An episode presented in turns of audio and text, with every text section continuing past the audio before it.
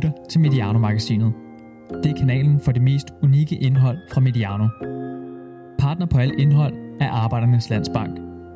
På Mediano ønsker vi at lave kvalitetsindhold, som er gratis for vores lyttere. Det er vores model, og det kan kun lade sig gøre, fordi vi har partnere som Arbejdernes Landsbank.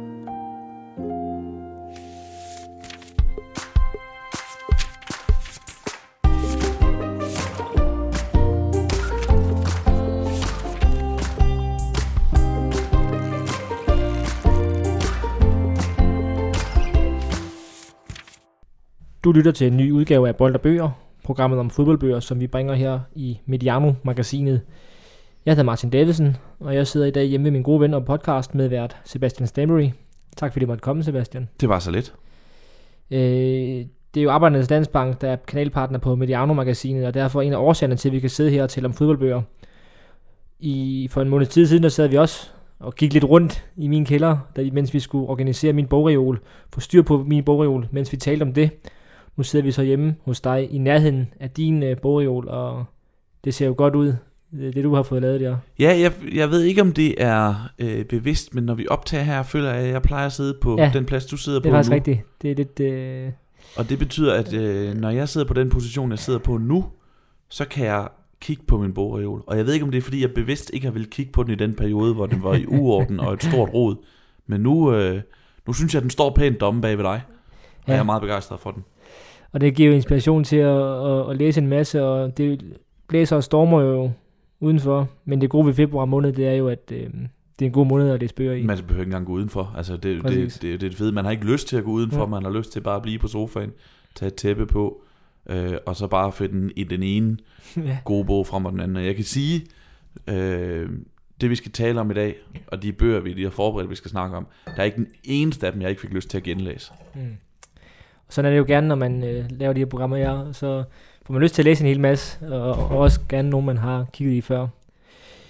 I dag der skal vi sætte fokus på fodboldbiografier, men inden vi ligesom præsenterer ideen og konceptet bag det, så tager vi jo lige den klassiske, øh, sædvanlige opvarmningsøvelse, nemlig det vi kalder for siden sidst. 20 stjålet fra tipsbladets øh, siden sidst rubrik. Mm. Øhm, Sebastian, hvad har du læst siden vi sidst optog? Det er en, er en, øh, det er en længere historie, Ja. hvad jeg har læst siden sidst. Det, jeg har læst Bent Otto Hansens Mor på landsholdet, kriminalroman om optakten til VM 2002. Den er fra 2002, og den er skrevet af Bent Otto Hansen, som sagt.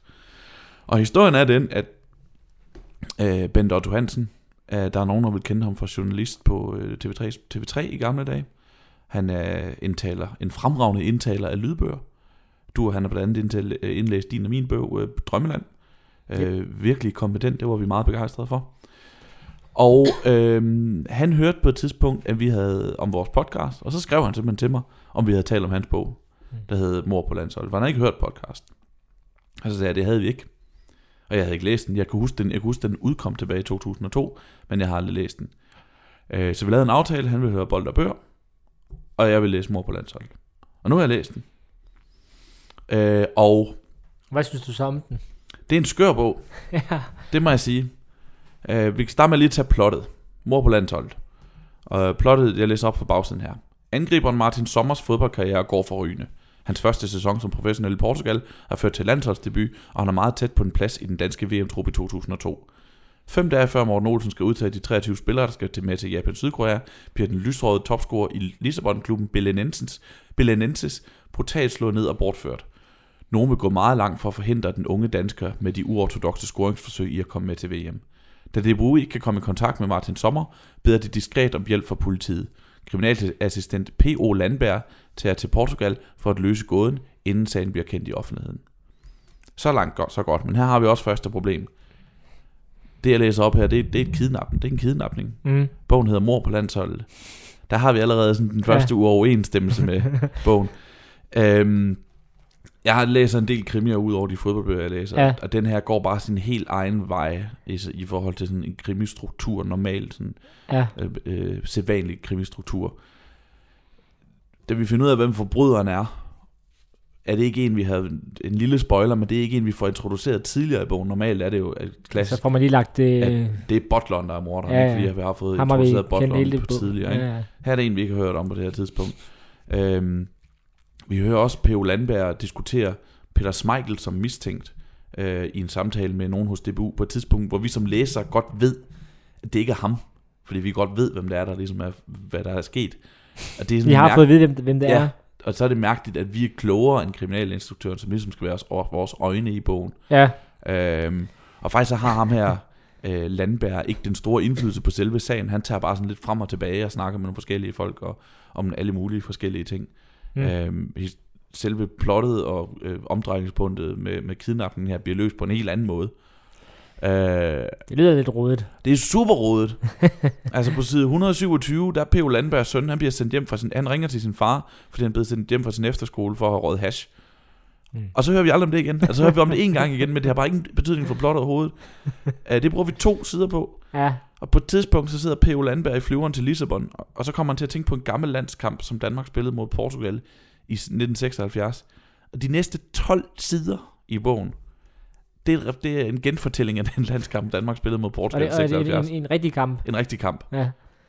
Okay. Øhm, det, det, det er en super skør bog, og ja. den følger ingen normale retninger for, hvordan man vil skrive hverken en krimibog eller en fodboldbog. Øhm, når det så er sagt, altså den emmer af kærlighed til, til Portugal og til fodbold. Øh, Det er skønt, han er fra Belenenses, øh, ja, Martin ja Sommers. for, man fornemmer helt klart, at Bent Otto Hansen han har et forhold til Portugal i den. Ja, øh, og er meget begejstret for Lissabon og, Mm. mm. og landet og kulturen og så videre. Og, det, er- og det, det kan man mærke, og det kan jeg godt lide. Og der er også en kæmpe kærlighed til fodbolden. Øh, Zlatan Ibrahimovic optræder. Øh, altså, øh, og der, er- der, der er en masse øh, der er en masse kærlighed til fodbolden i den.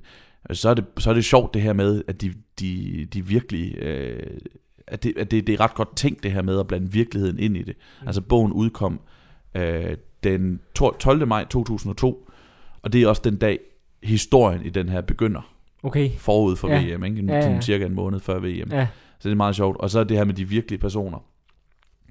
Øhm, på et tidspunkt, plottet tager ligesom form, da Morten Olsen, han skulle have hørt fra Martin Sommer, efter en pokalfinale nede i Portugal, men det gør han så ikke, og så tænker de, der må være noget galt. Øh, og så siger Morten Olsen, det var da, jamen vi kan da ikke uden videre begynde at spørge i Øst og Vest, så, hvor han er. Så snart nogen hører, at DBU meget gerne vil have fat i ham, så lægger de to og to sammen, og så går der maks 45 sekunder, inden Blem, eller Brygman, eller Søren Olsen, eller Nils Jørgen Larsen er i røret. Det er jo virkelig journalister, det er jo det er stærkt, potfaderen himself, øh. Peter Brygman, der er med her. Ikke? øh, så det er en sjov idé, øh, at, at, at bruge virkelige fodboldspillere, ja, og virkelig journalister. Virkelige journalister, Morten Olsen, som Mm. var landstræner på det tidspunkt, og som siger vidderligt hele tiden i bogen, det er tydeligt. Det er også sjovt. Det, Ja. det, det er lige på grænsen til at være en karikatur. karikatur. Men, Øh. men det, er jo, det, er jo, øh, det er jo et andet greb, end det vi nu har i vores første udsendelse, vi lavede på Mediano, som jo handlede om, øh, om øh, skønlitterature og fodboldbøger. Der, der snakker vi jo meget om det her.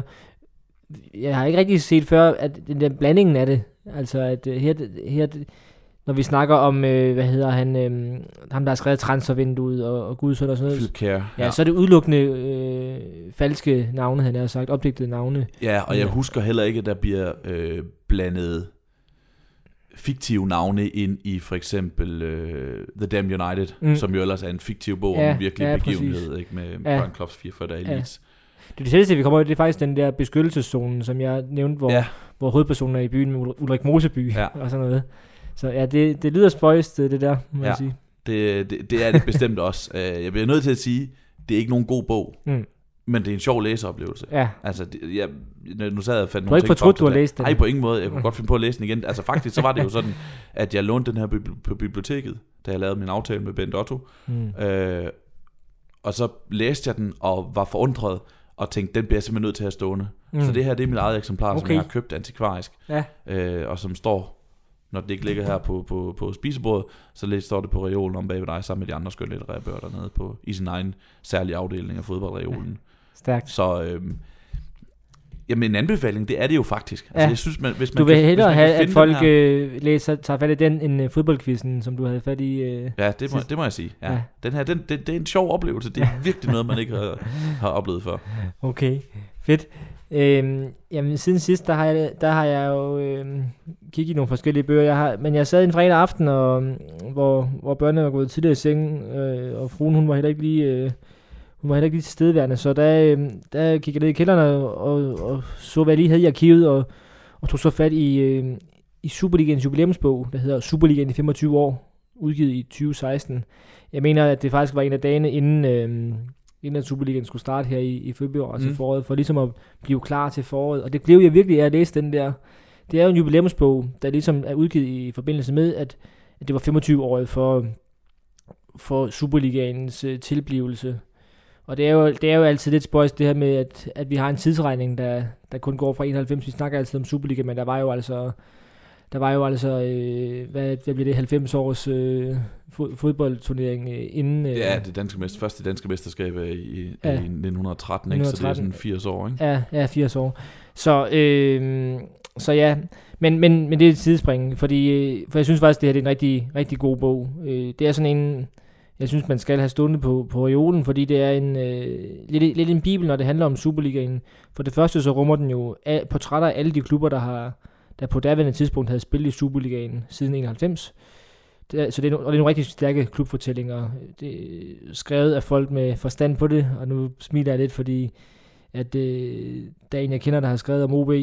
men, men, Der er også øh, en, jeg kender, der har skrevet om OB. Han sidder over for mig med ryggen til min fodboldreol. og så siger vi ikke mere. Nej, men Magnus Heunicke skriver for eksempel om Næstved. Øh, Lars Værge skriver om Vejle. Man kunne have taget mange andre skribenter også. Øh, Tommy Poulsen skriver om AC Horsens. Øh, og sådan kunne jeg egentlig blive ved. Altså, det, der er nogle, nogle rigtig fine klubportrætter. Øh, så både skrevet med kærlighed, men også med, med stor indsigt. Så er der nogle øh, virkelig stærke og gode feature-historier. Nu nævner vi ham igen. Peter Brygman. Han har skrevet om Superligans fædre. Altså, hvem der ligesom var med til at tegne Superligaen i starten. Øh, Hans Bjerg Pedersen og øh, hvad hedder han, øh, Claus Rode fra Divisionsforeningen og sådan nogle. Den, øh, den, den, den tekst husker jeg godt. Og Ja. ja. det er sjovt, hvordan det bliver... Og det skal være, jeg ved ikke, om det skal være brugt med en tema i dag. men, øhm, men det er nemlig en rigtig stærk tekst om, mm. Om, øh, om hvordan det hele ja, det, startede. det politiske spil og sådan nogle og, ting. ja, og øh, hvordan, hvad, hvad gjorde man til, at man fik den her professionalisering, eller den Ja. yderligere professionalisering af Superligaen? Ja, hvordan nåede man 90'er? de her 8.000 øh, i snit, øh, som, eller det sagde man jo dengang, Hans Bjerg siger, at vi skal have 8.000 tilskuere i snit. Det siger han på et tidspunkt, hvor der er Mm. et snit på 3-4.000 eller sådan noget. Og det lykkedes jo. Øhm, Tommy Heiss, øh, som også er en, en dygtig journalist og skribent, han har lavet et forrygende kapitel øh, med overskriften Øjeblikke, hvor tiden står stille, hvor han ligesom sætter fokus på, hvad er det egentlig, at, at fodbold kan. Øh, som giver nogle smukke billeder og, og nogle gode hvor han også trækker, han spiller på helt klaveret og trækker referencer til, til alle mulige øh, digte og, og så videre. Øh, jeg tror faktisk, jeg lagde et tweet op ud fra, fra den der tekst der, hvor han, øh, hvor han trækker på et, øh, på, på et digt også. Øh, der er et kapitel om økonomien, øh, og sådan hele det der pe- pengespillet i Superligaen, der er et kapitel om, om fødslen. Faktisk ikke om, som ikke er det samme, det er ikke det samme kapitel som øh, Superligans fædre, men en, der handler om, om fødslen, som også tra- øh, har med Helge Sander, øh, trækker helt tilbage til Helge Sander og, og Piratligaen der i 78. Og det der med, at ordet Superliga egentlig øh, blev, blev benyttet første gang i 70'erne. Og så skulle der alligevel gå de her øh, 15 år næsten før, der så kom en Superliga. Øh, så det, det er ligesom den, den, en, en bog, der fagner Superligaen, som jeg jo holder rigtig meget af, og som, øh, som rummer nogle rigtig gode læseoplevelser. Og også nogle gode billeder, faktisk. Mm.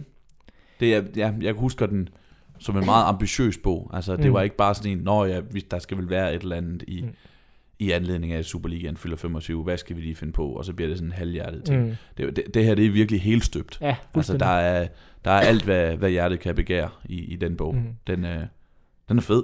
Ja, og den er også fed her, øh, her øh, fire år efter, den er udkommet. Selvom der så lige er et par klubber, der har været i Superligaen siden. Der er ikke, der er ikke noget kapitel om FC Helsingør for eksempel. Men, men, øh, men alle de andre. Øh, Så det er en klar anbefaling til at, til at have stående blandt, øh, blandt nogle af de andre sådan... Øh, det er jo ikke et opslagsværk, fordi det, det er mere end det, men, men de der bøger, som man gerne vil have stående, som vi talte om faktisk øh, sidste gang, altså nogle Per Kjærbys øh, Mm. øh, fotobord og sådan noget, og, og Liga som Lars Rønby, den kunne, den kunne godt stå ved siden af den her for eksempel på en, øh, på en bogreol. Så den vil jeg absolut anbefale, jeg ved, øh, hvis, man, hvis man kan finde den derude og, og købe den øh, her fire år efter den er udgivet. Jeg kan lige sige, at, at redaktør på den, det var jo Søren Højlund Carlsen, der i dag er pressechef i AGF, øh, så det er lidt spøjs detalje i det. Og med det øh, kan vi vel gå videre til øh, månedens tema. Ja. Vil du ikke præsentere det for vores lyttere, Sebastian?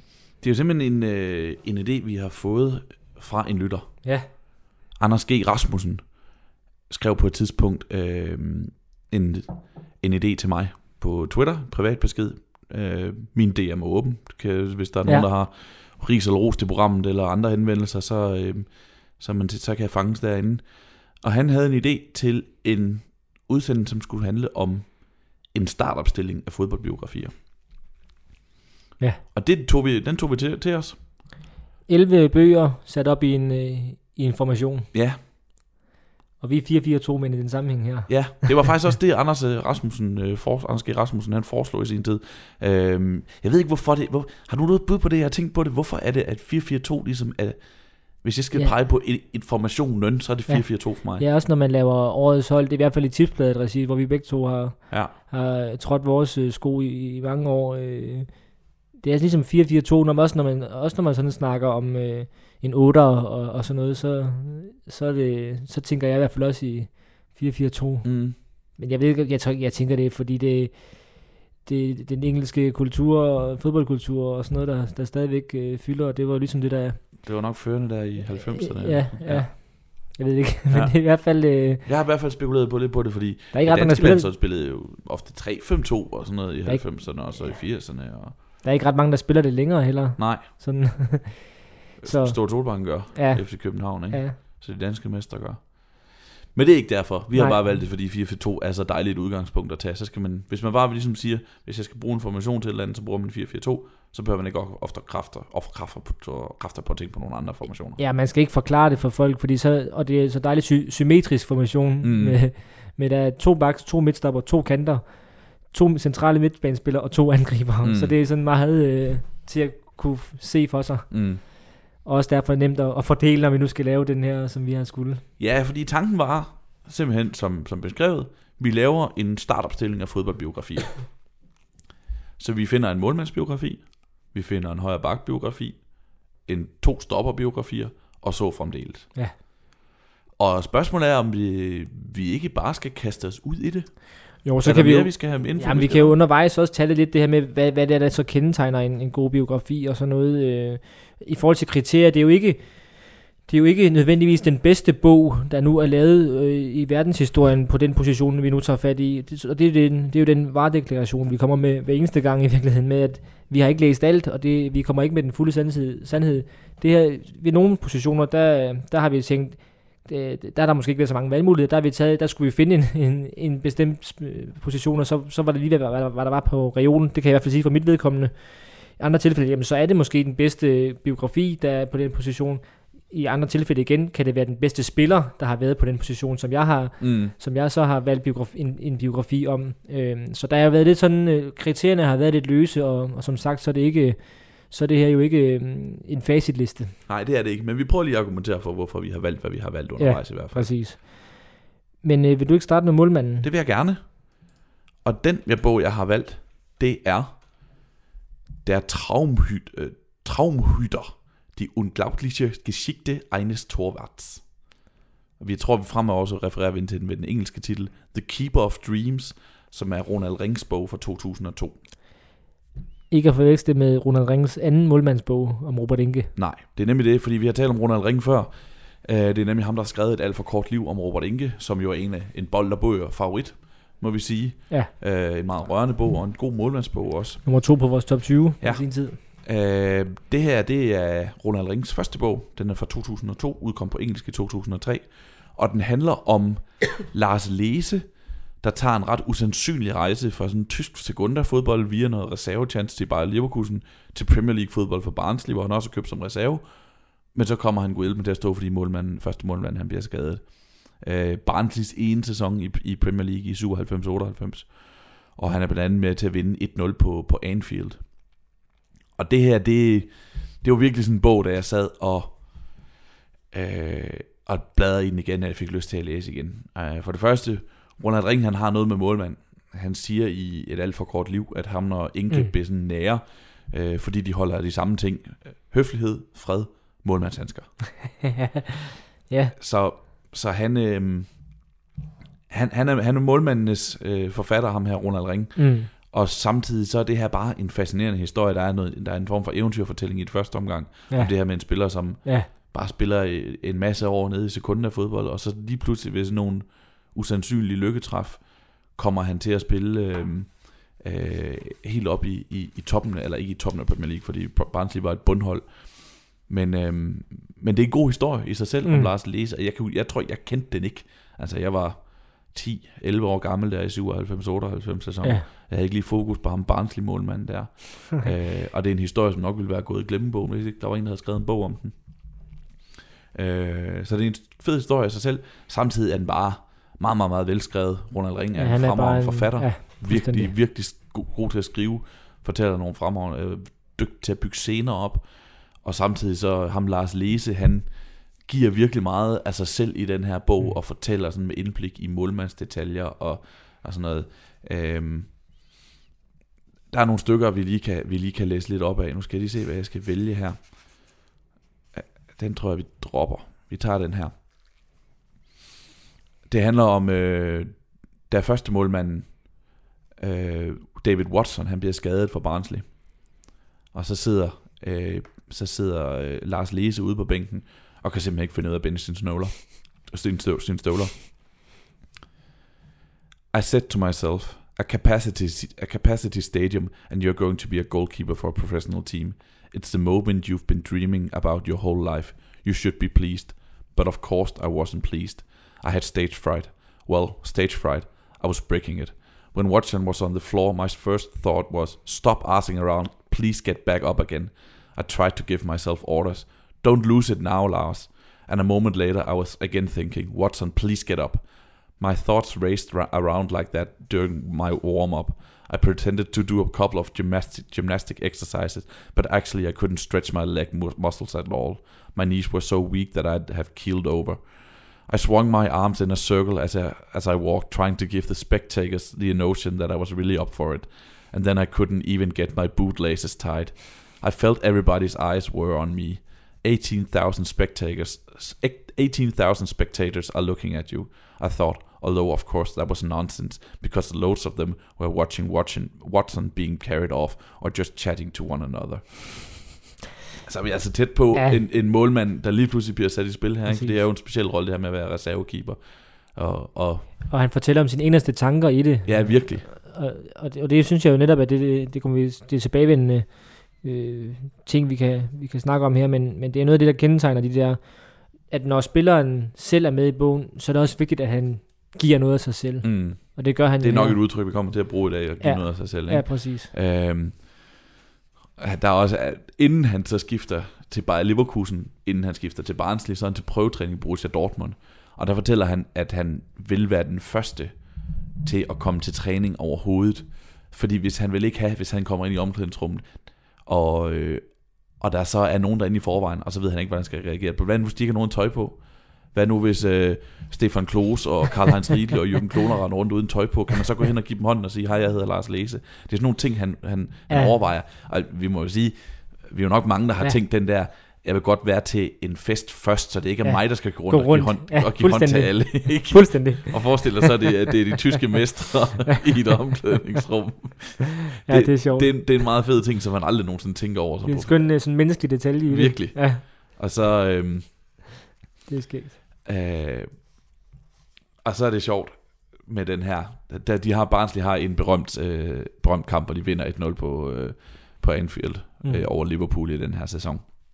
Jeg kan huske den kamp faktisk. Okay. Jeg kan huske, jeg, jeg, huske, jeg sad og så Fedt. fuldt den på tekst-tv i 270, ikke?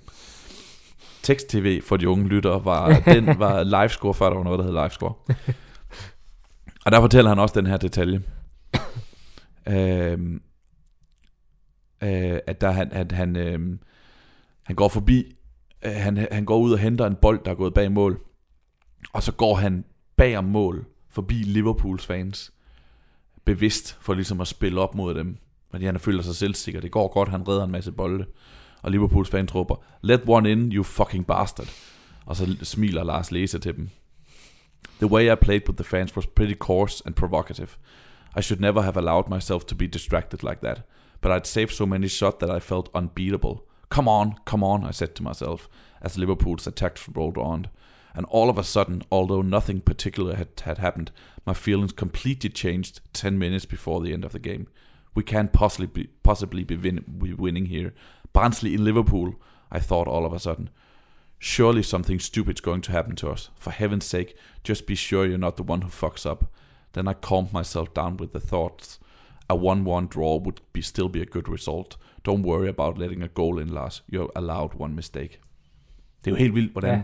man, en professionel fodboldspiller, kan gå fra i løbet af ingenting og tænke, ja, de kan aldrig score aldrig på mig, dem her, til at tænke, vi kommer til at fuck det her på en mm. eller anden måde. Og, Ja, og det er okay, hvis du laver én fejl, Lars. Det, det Mm. kan vi godt holde til. Det er okay. Altså, bare du ikke laver to lige pludselig. Ja. Og sådan noget, ikke? Altså, det, er, det er jo vildt indblik i en præcis. topmådemands tanker. Og, det, og det, det kommer vi i hvert fald tilbage til senere, det der med, at når de tør at være sårbare, de der spillere, det, så, er det helt, så, så løfter det bare en, en fortælling, fordi man jo ofte som kan spejle sig i det der som læser. Mm. Så fedt.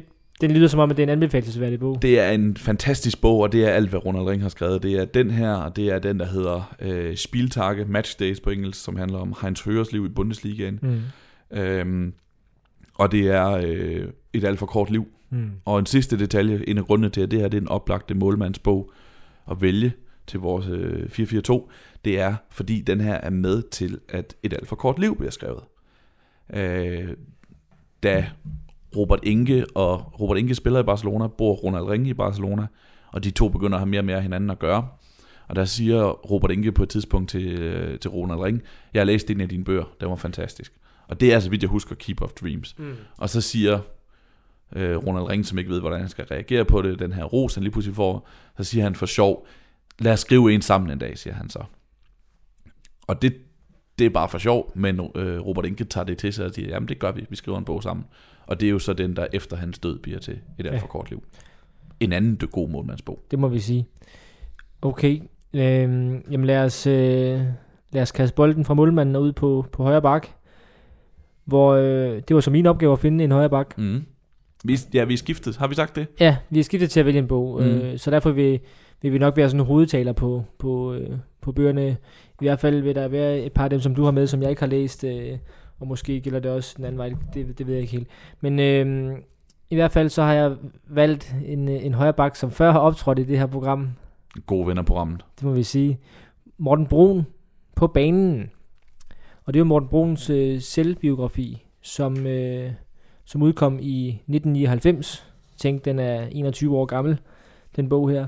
Men, øh, men den, øh, jeg, jeg tror faktisk, vi har talt om den, om den før i, i vores program her. Jo, da vi havde Morten Brun med første gang, dengang Bold og Bøger udkom i sin egen kanal. Der, Før Medianus tidsregning. Ja, der havde vi en, øh, der var vi oppe og besøge Morten Brun, hvor vi jo først bad ham om at sætte sin øh, top 10, eller i hvert fald 10 betydningsfulde bøger, og så tog vi lige et par ekstra minutter om, om den bog, han, han havde, den eneste bog, han på det tidspunkt havde skrevet. Vi havde jo også Morten Brun i studiet sidste år, da han talte om sin bog Matchday, men det her er jo altså hans første udgivelse, som er hans selvbiografi.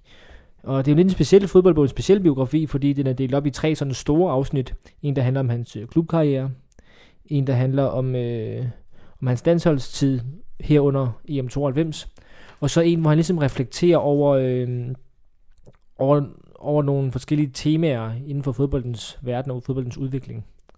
Så på den måde er det jo egentlig meget mere end en, øh, end en biografi. Han kigger både indad, og så kigger han også udad.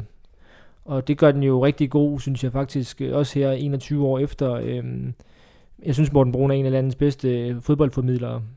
Øh, så, så, så derfor er det en lidt læsværdig bog. Det er, han, har, han har sans for de store linjer og de små detaljer. Det er lidt en kliché at sige, men, men det har han altså. For det første, altså på det store klinge, så kalder han EM-triumfen for den største begivenhed i Danmarks historie siden befrielsen. Og det er sådan noget, det er sådan noget Morten Brun siger med en autoritet, eller sådan, selvom han jo han var en del af det og en part her, så siger han det bare med sådan en, han, han, prøver, han sådan forklarer det ikke, eller undskylder ikke, at han synes det. det Det er bare sådan, det var. sådan, sådan var det bare. Og så tror man på det, når han Mm. siger det. Så det, det er på den store linje i helikopterperspektiv. Og så har han, øh, har han nede i, øh, i græsperspektiv, så, så fortæller han, at øh, en detalje fra, fra hele det her EM-cirkus med, at han kommer ind som, som 20. mand, sidste mand på holdkortet, han får det at vide på en parkeringsplads øh, øh den 3. juni. Og så er der jo det her med, at han, at han får nummer 20, og han, han bruger nogle linjer og noget, et afsnit på at fortælle om det der med, at det er så tydeligt, at ham og Claus Kuno, Christiansen, de er, de er de sidste udtagende. For det første får de nummer 19 og nummer 20. For det andet så er de blandt de fire spillere, der bliver sendt på tribunen til den første gruppekamp. Øh, selvom at øh, man faktisk må have alle, alle mand med på bænken. Det vidste Rikard Møller bare ikke. Så der bliver ligesom skruet i pap. Det er ikke meningen, skal spille. Mm. og den tredje, det er, at, øh, at øh, når der kom små børn med autografkort øh, af landsholdet, så øh, var Morten Brun og Claus Kuno ikke på billedet fordi det billede var taget inden, at EM-truppen var blevet, øh, blevet udtaget. Det var, der var faktisk kun 18 mand udtaget på det tidspunkt. så, så han har der blik for de der sine detaljer der, mm. og også lidt selvironisk i virkeligheden, øh, i forhold til, at han, han, han reflekterer jo meget godt over det der med, at han er med, med til at vinde EM, uden at komme på banen. Øh, han skriver i en billedtekst, at han, at han altid har haft lidt svært ved at kalde sig selv øh, europamester. Men alligevel så, så skriver han jo vi om den, og han er jo med i det, og forklarer også, hvorfor han jo også har en andel i det. Mm. Øh, men det der med EM og sådan noget, det fylder jo egentlig ikke ret meget. Det var bare lige en detalje, jeg vil, øh, jeg vil fremhæve. Og nu vi er ved landshold, så vil jeg også lige læse en ting op omkring det der. Det er faktisk lidt i, i samme boldgade som, øh, som fra Keeper of Dreams. Det der med at ture og, spille, ture og være, være sårbar og, og reflektere over de gange man ikke lykkes. Øh, fordi han, han har et afsnit, hvor han fortæller om, at han, at han når 11 A-landskampe. Øh, det er han glad for. Han skriver, det er måske endda lidt i overkanten, fordi hans talent blev taget i betragtning. Men på den anden side har han også set øh, spillere med mindre talent nogle flere landskampe. Så reflekterer han lidt over, at han, han konkurrerede med John Sivbæk, som var, var en dygtig forsvarsspiller osv., og, og så skriver han så det her. Mit problem lå i midlertid på et helt andet plan, end det sportslige underforstået. Mit store problem i forhold til landsholdet var den benovelse, som det aldrig lykkedes mig at blive fri for. Jeg var ikke som så mange andre vokset op som fast mand på diverse ungdomslandshold, og stod således uden, for, uden nogen form for rutine i forhold til landsholdsfodbold, da jeg pludselig blev kastet på hovedet ind i det hele. Da jeg debuterede på A-landsholdet, havde jeg blot 36, 36 kampe i den hjemlige bedste fodboldrække bag mig, og jeg havde aldrig tidligere optrådt på et udvalgt hold. Disse fakta udelukker jo ikke succes, men jeg mener nok, at de udgjorde min største begrænsning som landsholdsspiller – når jeg trak min røde klubtrøje over hovedet, gik mine tanker altid i retning af at være den, der lavede det afgørende mål. Men når der var tale om den røde landsholdstrøje, så kunne jeg aldrig frigøre mig fra frygten for at være den, der lavede den afgørende fejl. Resultatet blev en middelmodighed, som i længden ikke kunne gøre mig til fast mand på et landshold af høj international klasse. Jeg faldt aldrig igennem, men heller aldrig i øjnene. Det er jo en dejlig ærlighed for det første. Det er også en vild selvindsigt. Ja, præcis. Lige præcis. Og øhm, og så kan jeg også godt lide det der med, og, det, og, og der afslører han så også jo sig selv som en fodboldfan, som vi også kender ham i dag, altså den der kalde til spil, at, at for ham, han var benåret over at være på landsholdet. Mm. Det kan man jo godt lide at høre øh, fra en fodboldspiller, at, at det betyder så meget, det betyder, det betyder næsten for meget for Morten Brun at komme i det selskab der, så det går ud over hans præstation. Mm. Og det er igen den der sårbarhed, der er fed. Og så samtidig er det bare en fed bog, fordi der, der er nogle herlige beskrivelser af, han, han har jo virkelig haft nogle, øh, på det her tidspunkt, øh, som han skriver i, øh, som der står på bagsiden af bogen her. Der er nogle humoristiske portrætter af, af de cheftræner, der har været i Silkeborg.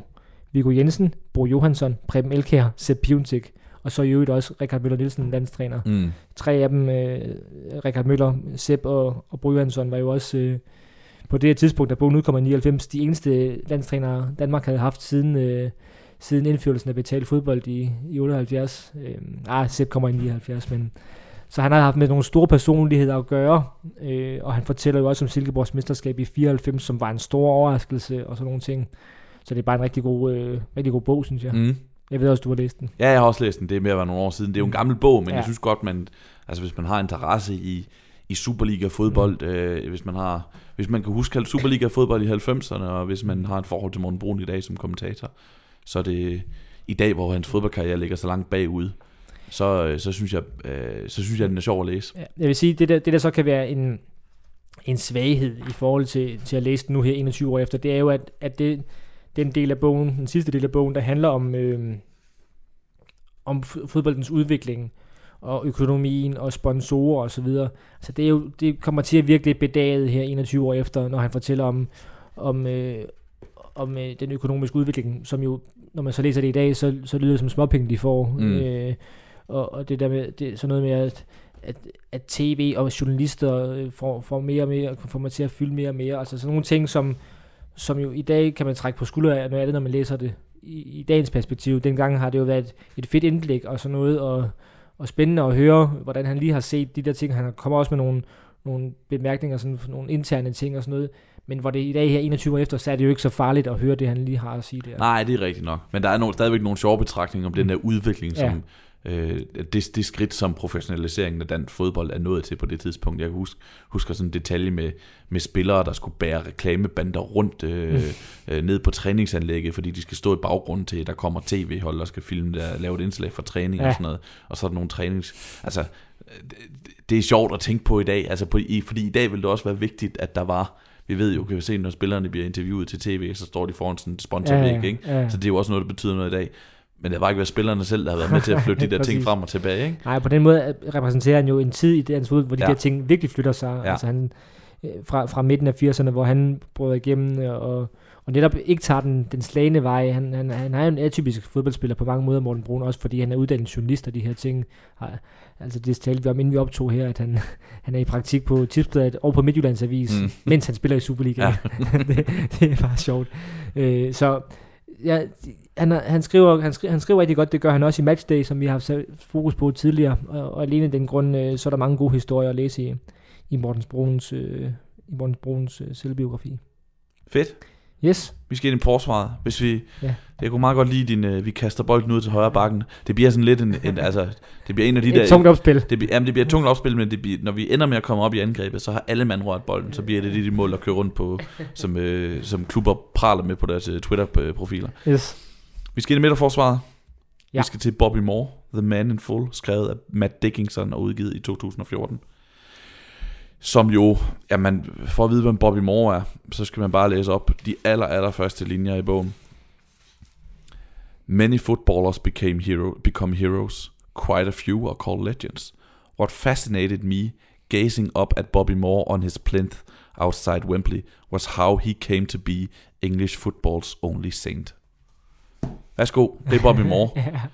English football's only saint. Ja, det var manden, som, som står ude, som det er det, han refererer til her, står på en statue ude foran Wembley, og som øh, var ham, der trykte, trykkede øh, dronning Elizabeth i hånden. Først så tørrede han lige hånden af for at fjerne mudderet, så tørrede han hånden af i sine shorts, og så trykkede han dronning Elizabeth i hånden i 1966, og så løftede han øh, Jules Rimet-pokalen som øh, anfører for de engelske verdensmester. Det er Bobby Moore. Mm. Og det her, det er Bobby Moore, The Man in Full, den her bog. Så den her bog har vi taget med, fordi det er et af ikonerne. Det er en af de helt store. Det er ham, som Pelé har kaldt den bedste forsvar, forsvar han nogensinde spillet imod. Øh, og det her er bogen om Bobby Moore. Jeg har faktisk to mere stående derovre på, øh, på reolen, fordi jeg engang skrev en artikel om Bobby Moores øh, tid i Herning fremad mm. Til tipsbladet. Og øh, skulle vide, hvad der var skrevet i de engelske bøger, der, der købte de der to, som er nogle år ældre. Øh, men den her, det var Matt Dickinson, en Times-journalist, som Mm. besluttede sig for, at nu må have den, den, den fulde store biografi om Bobby Moore, Ja. og skrev det ind i 2014. Og ja, den er virkelig god, den er virkelig velskrevet, synes jeg. Og så er der også de der punkter, som jeg synes, det er sjovt at, at kigge på, når vi, øh, når vi gennemgår det her som, et, som en startopstilling. Hvordan bliver han en god forsvar? Mm. Og han skriver det her med, Matt Dickinson, så han refererer det der med, at ved mange af de store fodboldspillere, øhm, så er der et eller andet tidspunkt, hvor man ligesom siger, er der nogen, der kanoniserer det her som et stort talent, og der er et eller andet tidspunkt, hvor der er nogen, der har spået, hvor god ham er vil blive. Øh, der er sådan, han refererer til et eksempel, hvor øh, en scout telegraferer til Matt Busby i Manchester United og siger, I think I found your genius, med henvisning til, at han har spottet øh, øh, George Best spille fodbold, ikke? Ja. Og det var der bare ikke med Bobby Moore. På, Mm. det, mod, der, der, der er Nå. det modsatte tilfælde. Bobby Moore, okay. han sagde selv, om sig selv som ungdomsspiller. As I recall, the faults boiled down to the fact that I wasn't very fast, I wasn't very good at heading, and I wasn't very good at tackling. I can't actually remember what I was supposed to be good at. ja, det er også en selvindsigt. Ja. Øh, så spiller han, øh, men han spiller på ungdomsholdet i West Ham. Og så, øh,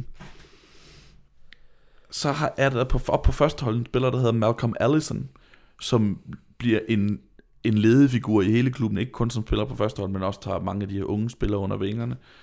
Og øhm, på et tidspunkt, så spiller øh, Bobby Moore en ungdomskamp mod Chelsea, der har en ung spiller, der hedder øh, Barry Bridges med. Og øh, Barry Bridges er en meget talentfuld angriber for Chelsea, og Bobby Moore, han følger ham i hele kampen, og han får ikke et ben til jorden. Han, øh, han har ikke i nærheden af at score et mål. Og Bobby er ret begejstret. Øh, altså det, øh, øh, det er en meget fin præstation rent defensivt, men efter den her kamp, så Malcolm Allison, han strø, stryger ind i omklædningsrummet og siger, If I ever see you play like that again, I won't waste my time with you. Øh, han er utilfreds med, hvad han gjorde, når Chelsea ikke havde bolden. Når West Ham havde bolden. Every time the goalie got the ball, what are you doing? You're running up the field looking for Bridges, chasing him, chasing him like a shadow. Did you ever drop back to take the ball off the goalkeeper or help your help a teammate out? What have I taught you? Don't let, eh, don't let me see you play like that again. Uh, det er jo ikke sådan, vi tænker på engelske midterforsvar Nej, i 50'erne og 60'erne. præcis. Uh, men Malcolm Allison, han lærte Bobby Moore Mm. at spille med bolden Ja. og føre bolden op. The single most thing, valuable thing I ever was taught. If I get the ball now, who will I give, who will I give it to? Mm. Det er som at høre Sarvi. Fuldstændig. Det er det her med, inden man får bolden, skal man vide, Ja. hvor skal man øh, aflevere bolden hen næste gang. Og det synes jeg bare er fascinerende. Øh, og Bobby Moore, som vi tænker på som et fyrtårn mm. på en meget bestemt æra ja. i engelsk fodbold, men der er nok mange, der ikke vil kende ham som en, der spillede fodbold øh, med bolden ved fødderne. Og, og vandt verdensmesterskabet på den måde. Stærkt. Øhm, skal vi øh, fortsætte vores øh, tur rundt på banen? Altså, øh, hvis, her har vi Bobby Moore, god med fødderne. En, der godt kan lide at føre bolden frem. Ja, spilleren til en anden, der godt kan lide at føre bolden frem. Det, må det kan vi- de slås lidt om i det her midterforsvar. At det, det, det er et stærkt, øh, et ikonisk midterforsvar, fordi jeg har valgt bogen, øh, der hedder Fodbold af mit liv, af Frans Beckenbauer. Frans Beckenbauers øh, selvbiografi. Der har vi for første, men ikke for sidste gang, et udopstegn her. Præcis. Den, jeg, jeg har tænkt, at vi lige skal vende tilbage til den. Super. Den er fra 1975, og øh, det er jo... Jeg havde samme... Øh, det er jo først lige inden vi skulle op til her, vi egentlig har, har vist, hvem vi skulle... Eller vi, i, dagene op til, vi skulle op til, har, har vist hinanden, hvem vi havde valgt. Og jeg havde egentlig valgt øh, min midterforsvar på samme måde som dig. Der, der ville jeg gerne have en, øh, et af de store navne. Øh, og det må vi jo sige, Frans Beckenbauer er en af de største navne i, i fodboldhistorien. Og det her det er jo så en, han selv har skrevet, mens han spillede i, øh, det er i midten af 70'erne. Og jeg lad os bare lige tage den, den her fodbold af mit liv. Mm. Der er liv i titlen. Og hvad er det nu, vi siger om det, Sebastian? Det skal man passe på med. Ja, det skal man, for så det betyder, at der ikke er nogen vinkel på bogen. Ja. Altså, det The Keeper of Dreams, det øh, antyder ligesom, at, øh, at, at der er en bestemt historie her, ikke? Præcis. Bobby Moore, The Man in Full, handler om, at det handler, øh, den, den handler om, det er ham, det er anføren for det engelske verdensmester. Det er også manden, der døde mm. i en meget ung alder øh, af kraft, og som drak alt for meget igennem hele sit liv. Mm. Så det er det fulde billede af manden, ikke? Øh, Det, fodbold er mit liv. Jeg, jeg kan så se, at det... Hvilken fodboldspiller vil ikke kunne... Ja, Det vil, det, altså mange fodboldspillere vil kunne have den titel, ikke? jeg skal lige sige, så lige sige, øh, for at være flink ved Frans Beckenbauer, så den, den tyske titel, det er Einer wie ich, mm. som jeg. Men det er så oversat af Flemming Toft til øh, Okay. fodbold af mit liv. Ikke særlig original, Nej. Flemming. Det må vi altså bare sige. Nå, men, øh, men jeg vil så sige, i forhold til det der med manglende vinkel og sådan noget, så, øh, så, så det er jo rigtigt det, du siger. At det, det er faktisk en af, af, af den bog, en af svaghederne ved den bog her. Det er, der, der er egentlig mange gode beskrivelser af, af med af modspillere, og der, der er egentlig mange fine detaljer, og, og, og nogle samtaler, der refereret sådan helt ned til det mindste. Sådan, så sagde han det, så sagde jeg det, så sagde han det. Men det bliver nemlig lidt for meget... Øh, lidt for mange kampreferater, lidt for mange, så skete der det, og sådan noget. Øh,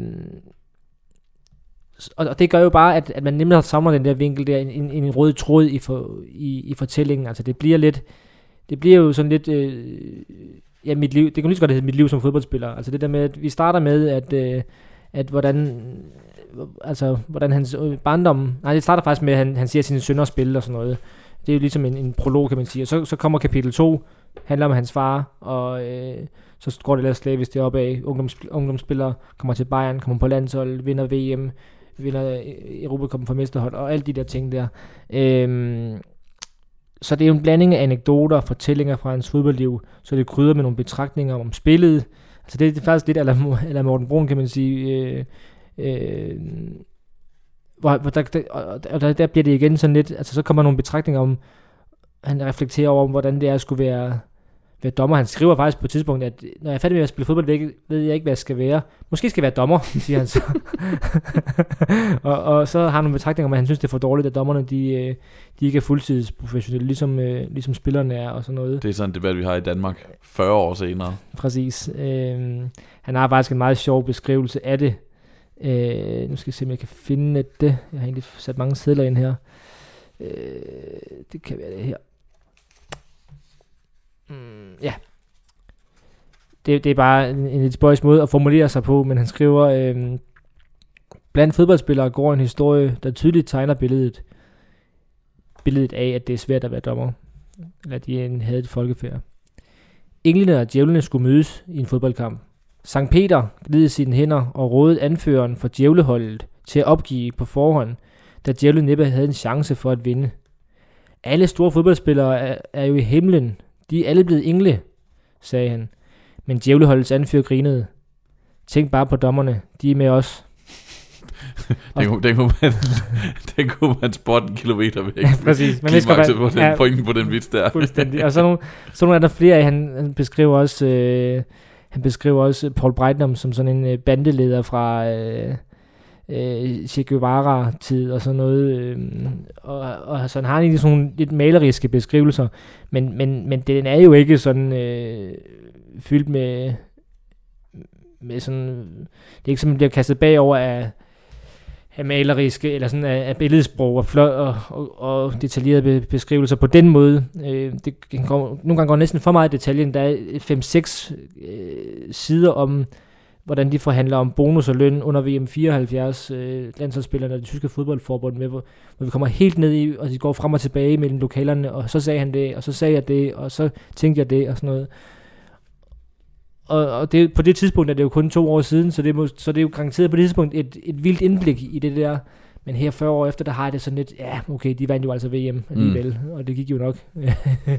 så, og, det, og det gør det jo med de der gamle bøger, at, at noget, der er udgivet på den tid, som måske har været breaking news på den tid, jamen det trækker vi på skuldrene af 40 år efter. Øh, altså Bentnerbogen om 40 år, øh, hvor, hvor der måske har været nogle endnu mere vanvittige øh, fodboldspillere, øh, har ført endnu mere skøre liv end Bentner, så kan det være, at min søn han tænker, hvorfor var det, de var så meget på at køre over det mm. i 2019.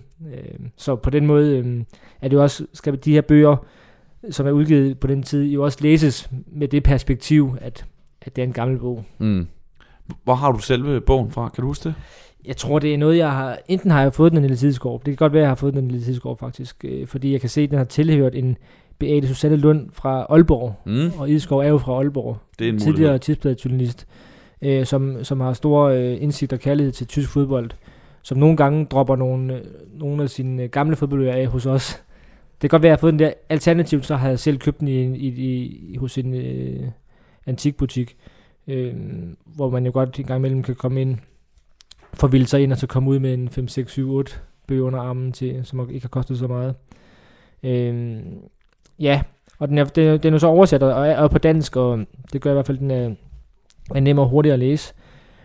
Øh, er der mere, jeg har skal sige til den? Det tror jeg egentlig ikke, jeg har. Øh, det, nu bliver det måske sådan lidt til den negative eller kritiske side. Øh, det, det, det, det er ikke nødvendigvis, fordi han har også nogle gode beskrivelser af de der kampe, de spiller, og han fortæller levende om, om Europa, Europacup-finalen øh, mod Leeds, som Bayern München spiller, hvor han skal hvor han blandt andet øh, fortæller om at skulle, skulle spille mod Billy Brimner, hvor han siger, at han, jeg tror, han bruger formuleringen, at øh, han egner sig bedre til en brydemadras end en fodboldbane og sådan noget.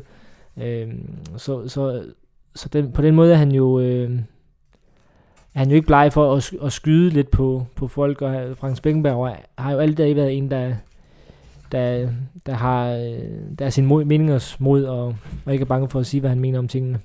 Det var en af de første fodboldbøger, jeg læste den her. Ja.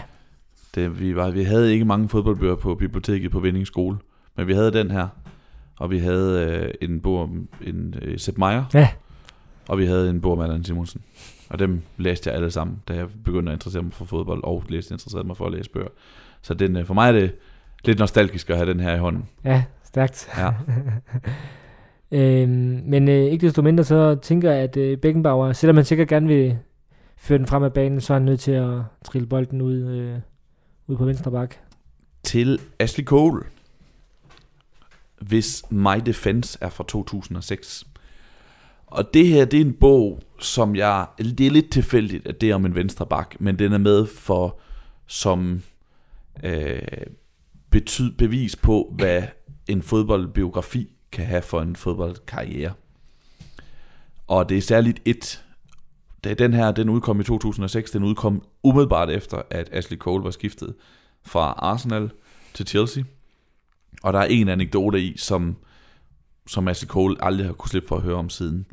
Og det er i foråret 2006, da han er ude at køre en tur til Aston Martin. Og han er i gang med kontraktforhandlinger om Arsenal. Og hans agent øh, Jonathan Barnett, han ringer. Og han tager telefonen. Ashley Cole har forlangt 60.000 60 pund om ugen af Arsenal.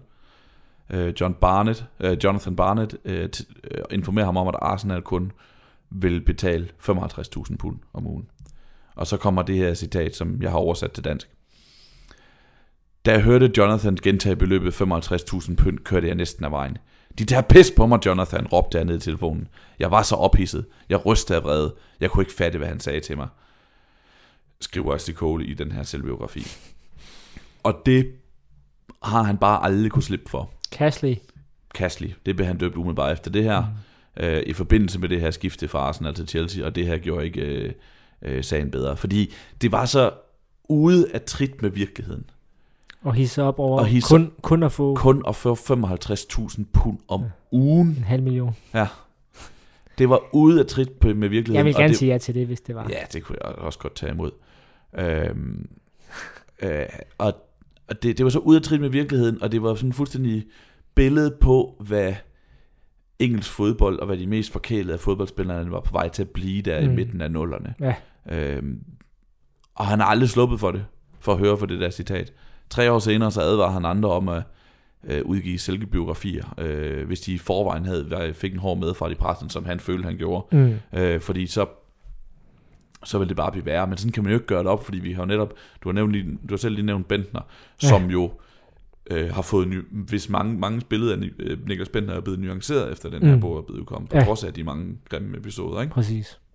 Så sådan kan man ikke gøre det op, Ashley Cole, men man kan bare lade være med at føle, at man er, at man er verdens mest uretfærdigt behandlede person, fordi man kun får tilbudt 55.000 pund om ugen. Ja, og det der med, at man skal passe på med at, at udgive bøger, og passe på med at udtale sig og sådan noget, det er noget vrøvl, fordi man styrer jo selv, hvad man siger. Mm.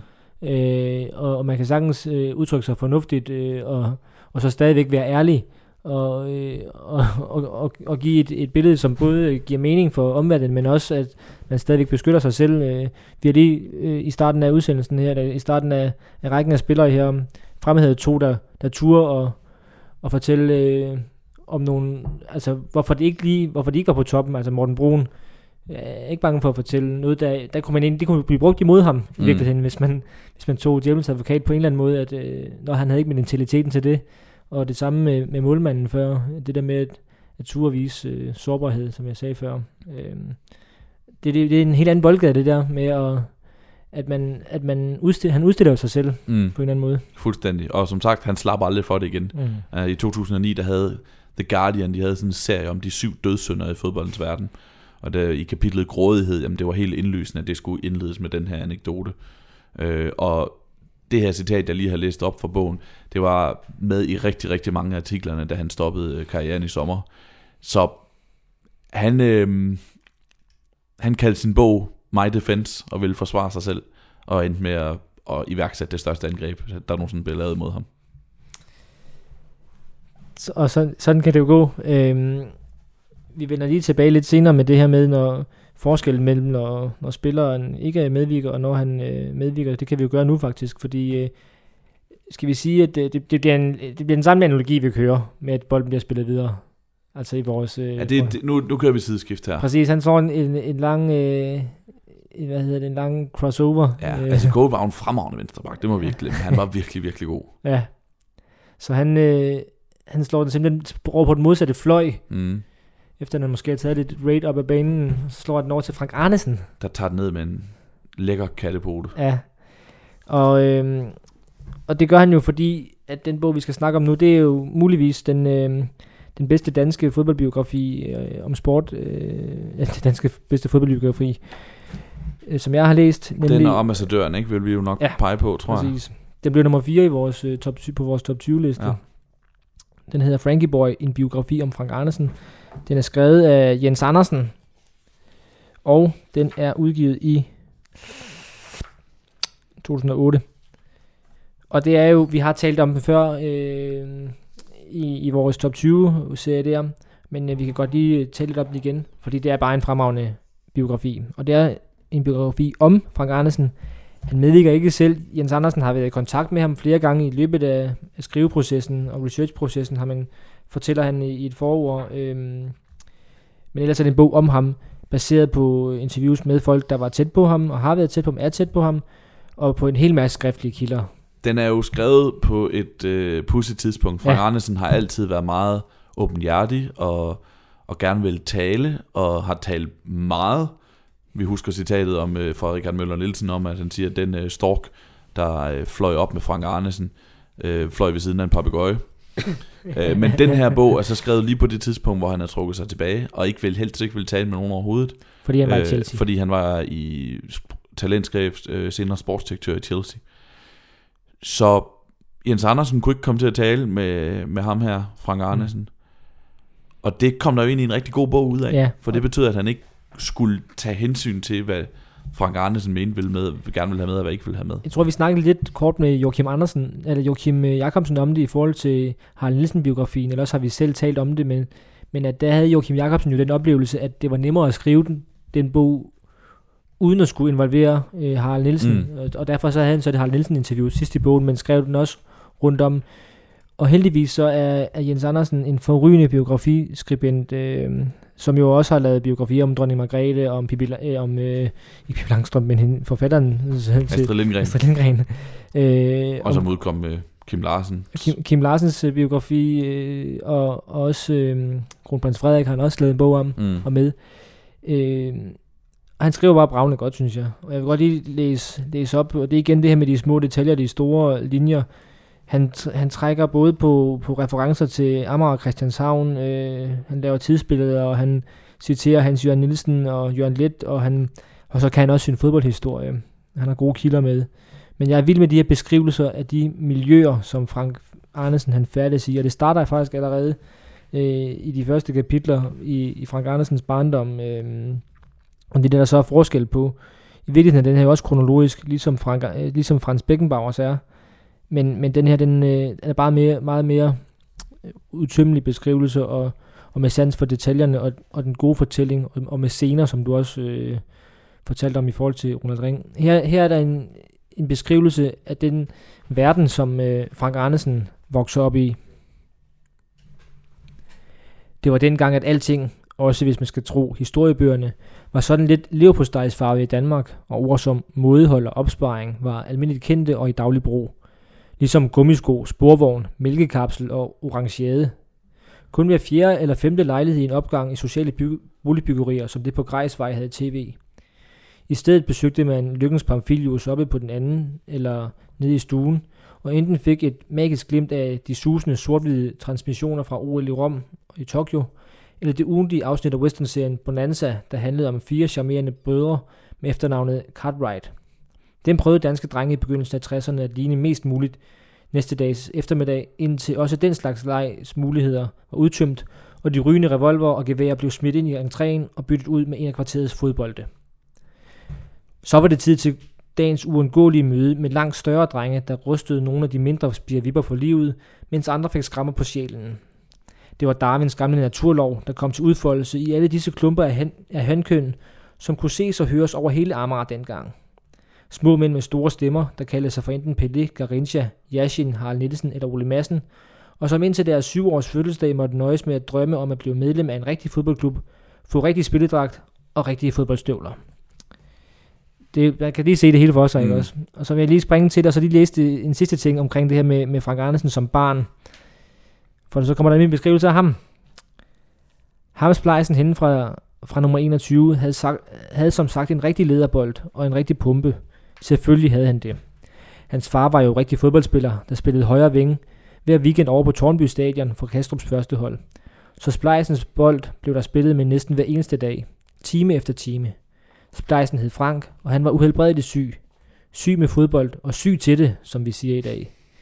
Lynhurtig, smidig, insisterende, pågående, skudstærk og eventyrlig god til at krølle drenge, der var nogenlunde dobbelt så høje og brede som han selv. Og sådan kunne jeg egentlig blive ved med at læse. Jeg har lyst til at læse det hele nu, for ja, at åbne mikrofonen. Ja. ja, men han skriver simpelthen så øh, blændende godt. Og, ja.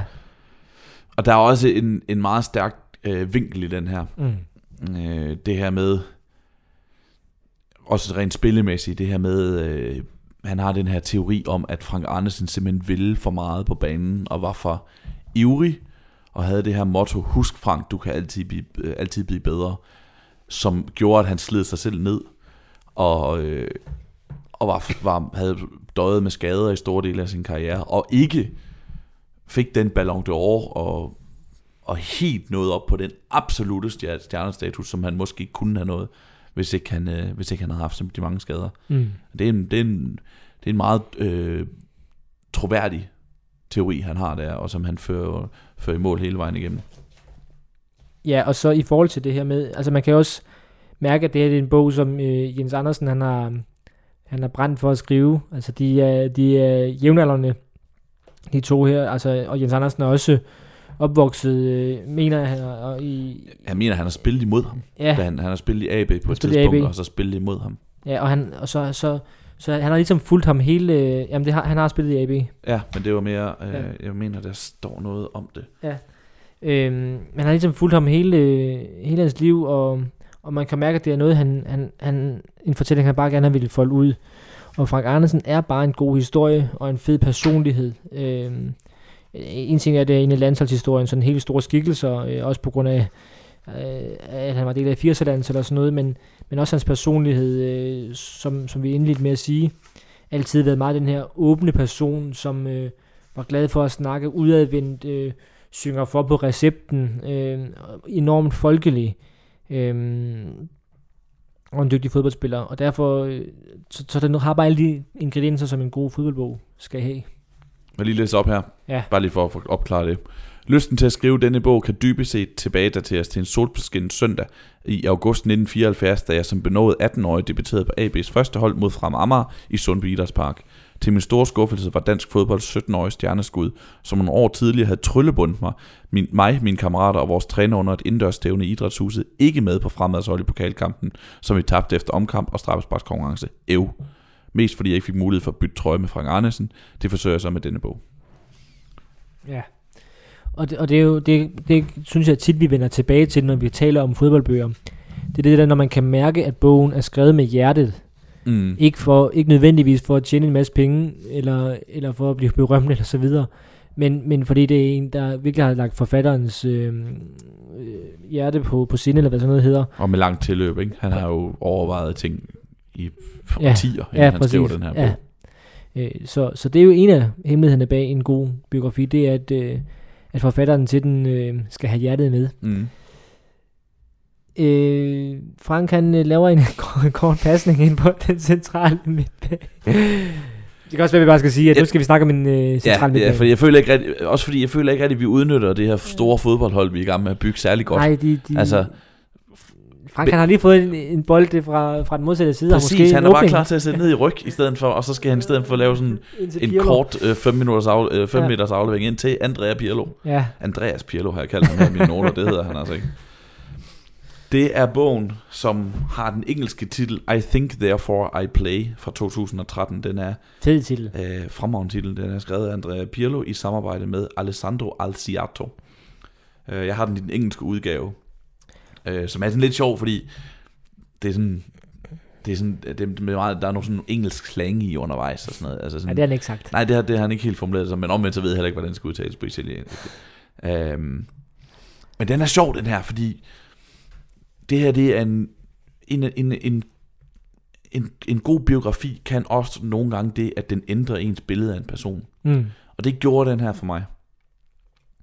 Fordi vi har jo alle sammen et billede af Pirlo, og det er ligesom grundlagt af, hvordan han spillede fodbold i de sidste år for øh, Italien, øh, for, og øh, for Juventus.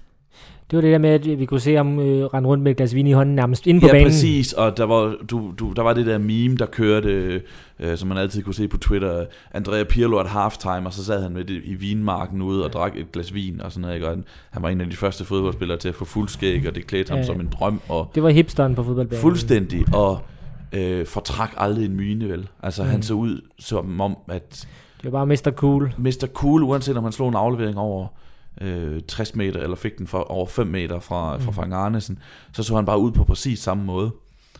Og det her billede ændrer det en lille smule, eller ændrer det for mig, fordi Okay. man får et andet billede af ham. Hvordan det? Jamen for det første, så er der en masse paradoxer med Andrea Pirlo, som undrer mig. Ja. Øhm, men som er interessante og så, som er lidt spøjse. Altså han gør grin med sine holdkammeraters overtro i den her, når de andre sådan, holdkammeraterne er overtroiske. Men samtidig så tror han, at hans ryg nummer 21, øh, det bringer ham øh, lykke. Og der er kun 20 kapitler i bogen, fordi han gerne vil have, at det, det 21. kapitel skal være uskrevet og ligge foran ham endnu. Ikke? Ja, okay. Han, bryder sig, han bryder sig ikke om tatoveringer, siger han også. Men han har tre tatoveringer selv, fortæller han. Det Det giver er heller ikke nogen mening, vel? ikke?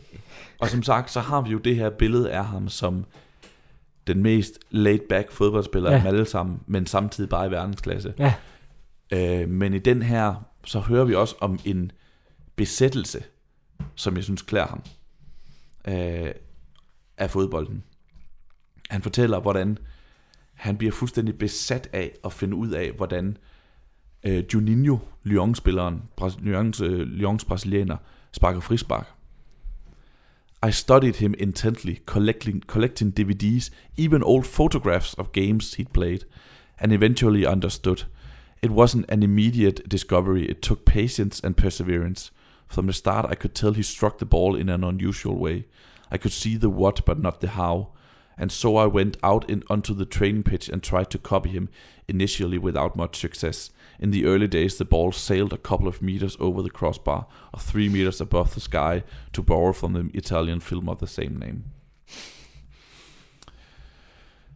The best ideas ca- uh, come about in moments of total concentration, a state you can reach when shitting, as Filippo uh, Insaku will attest. My own, my own uh, eureka moment arrived when I was sat on the toilet. Hardly romantic, but there you go. altså, alene billedet af Andrea Pirlo, der sidder og skider, det, hvis, du, hvis, hvis der var en fodboldspiller, der, eller en person i verden, som ikke skider, så er det Andrea Pirlo. Det fordufter bare på en eller anden måde, ikke? The search for Det er Juninho's secret had become an obsession for me, to the extent that I was occupied my every wa- waking thought. It was at the moment of maximum excitation that the dam bust burst in every sense of the term. The magic formula was all about how the ball was struck, not where. Only three of Juninho's toes came into contact with the leather, not his whole foot, as you might expect. Så der får vi simpelthen øh, historien om, at øh, nu, Eureka-øjeblikket, da det går op for øh, Andrea Pirlo, hvordan han skal sparke frispark, ligesom øh, Juninho, han sidder og skider, og ja, ja, det, hele, en- bliver, det, er- hele bliver forløst, som han siger. Ja, der, der er en uh, illusion, der brister på en anden måde der. Mm. Ja, Men- ja, ja. Jeg kan ikke, kom, jeg, jeg, jeg bliver også noget ændret for mig der, fordi jeg troede ikke, han gik på toilettet. Nej, det er det, jeg siger. Ja. Altså, det, det forventer man ikke. Nej. Øh, men, men virkelig en fed bog, fordi der er, der, er- der er en masse humor i her også, og en kærlighed til, øh, til, til sporten Ja. og til spil, som man ikke forventer af den her total cool person. Han lignede, altså det der, man, han lignede en, der, når han spillede fodbold, så kunne han lige så godt slå græs, eller, eller altså han havde det, Det, der. ja, det så ikke ud som om, at det betød mere Nej, for ham at spille fodbold, end det Mm. betød at slå græsset, Mm. eller ligge i en hængekøj og drikke et glas vin. Så det er sjovt, nu- sidder du med den, vi kan vi kan ikke øh, lige øh, vise den til lytterne. Vi har lige tæt op til mikrofonen, men, men nu har vi lige haft fat i Frank Andersen, der jo nok er dobbelt så tung og, og dobbelt så tyk som, som Pirlos bog. Mm. Men, øh, men selvom den måske er kortere, så, så, så, så kan den måske lige så meget. Den rummer rigtig, rigtig meget, den her. Den rummer rigtig meget. Og når du sådan selv siger, det er en kort bog, den er ude på engelsk. Øh, kun 150 sider, Mm. men masser af anekdoter om, også hvordan han, øh, Guardiola forsøger at, at, at, poache ham til Barcelona, og hvordan han skulle have spillet sammen på midtbanen med Iniesta, Busquets og, og Sarvi. Ja. Øh, masser af små anekdoter, også hvordan meget underholdende episoder om, hvordan de bliver ved med at, at drille Gattuso, øh, på, både i Milan og på de italienske landshold og sådan noget. Altså, virkelig en, en rigtig, rigtig fed bog. Men jeg synes, det er en meget øh, øh, sjov pointe, det der med, at en, altså, the, the full story, eller hvad man nu skal sige, øh, en god biografi behøver ikke at være den der, det der værk på 300-400 sider. Jeg overvejede faktisk at tage, øh, tage Mads Beierholm biografien mm. med herind, som er også sådan en kort fortælling, og en meget anderledes biografi i virkeligheden, fordi den jo fokuserer meget på, på, øh, på, på én ting, kan man sige, eller, på, eller sådan, har den der klare vinkel også. Øh, men, Og også interessant med en, med en bog om fodboldspillere, som ikke blev til noget. Præ- altså, ja, præcis. Ja. Men det, er- det er også kun de der 150 sider. Mm. Men, men i nogle tilfælde behøver man ikke øh, behøver man i virkeligheden ikke mere. Nej. Vi, øh, vi kører videre og, og tager næste mand på, på holdkortet her, som, øh, som også var en, en speciel person. Bogen hedder øh, Dr. Socrates, Footballer, Philosopher, Legend. Det er en meget, øh, øh, hvad hedder sådan noget, en, en titel, der, der, der ikke øh, sætter sit lys under en skæppe. Men, øh, men ikke desto mindre, så er det en, en særlig personlighed med et specielt liv, og det er jo også det, man tit, tit ser med de her øh, biografier her. Enten så, øh, så skal det være en, et stort navn, en verdensstjerne, eller også så skal det være en med en speciel historie. Den her, det rummer egentlig begge dele. For dem, der ikke lige, øh, det kan være, at vi har nogle unge lyttere, som ikke ved, hvad tekst det er, og som måske heller ikke ved, hvem øh, Sokrates øh, var. Han var anfører for Brasilien ved VM i 1982. Det bedste hold, der aldrig har været VM, at nogen, der siger. Nogen siger, det var Ungarn i 54, nogen siger, det var Holland i øh, 74. Ja. Ja. Der er nogle kandidater til titlen. Præcis. Øh, han øh, var medicinuddannet, lægeuddannet.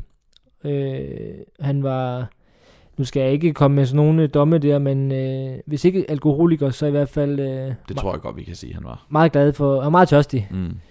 Han øh, kunne også godt lide at, at ryge rigtig meget.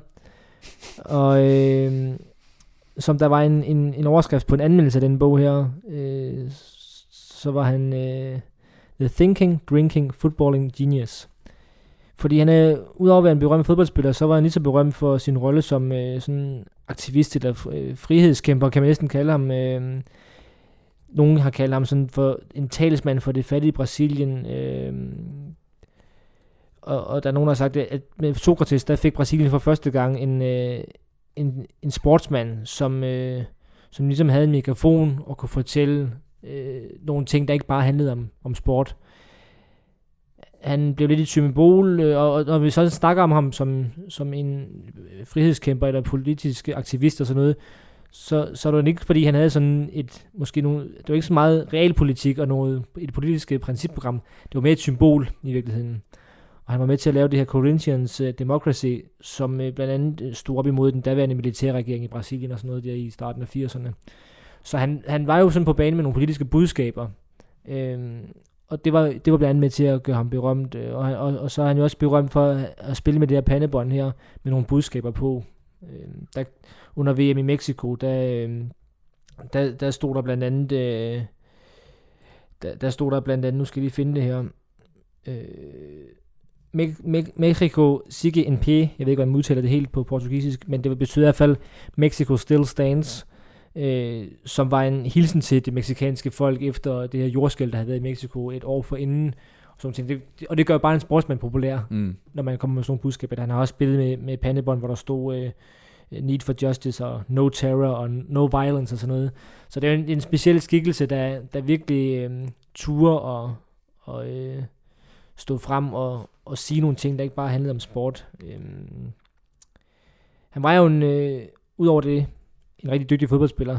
Øh, også lidt speciel, fordi han var sådan højere ranglet, og der, der er også nogle beskrivelser af ham. Altså, det var ikke fordi, han var, han var ikke hurtig, og han var, øh, han var heller ikke sådan øh, teknisk sublim, øh, men det var igen, han var, han var en god tænker på banen. Johan Cruyff skriver forover til den, og, og sammenligner ham lidt med sig selv. Selvfølgelig Cruyff, ikke også?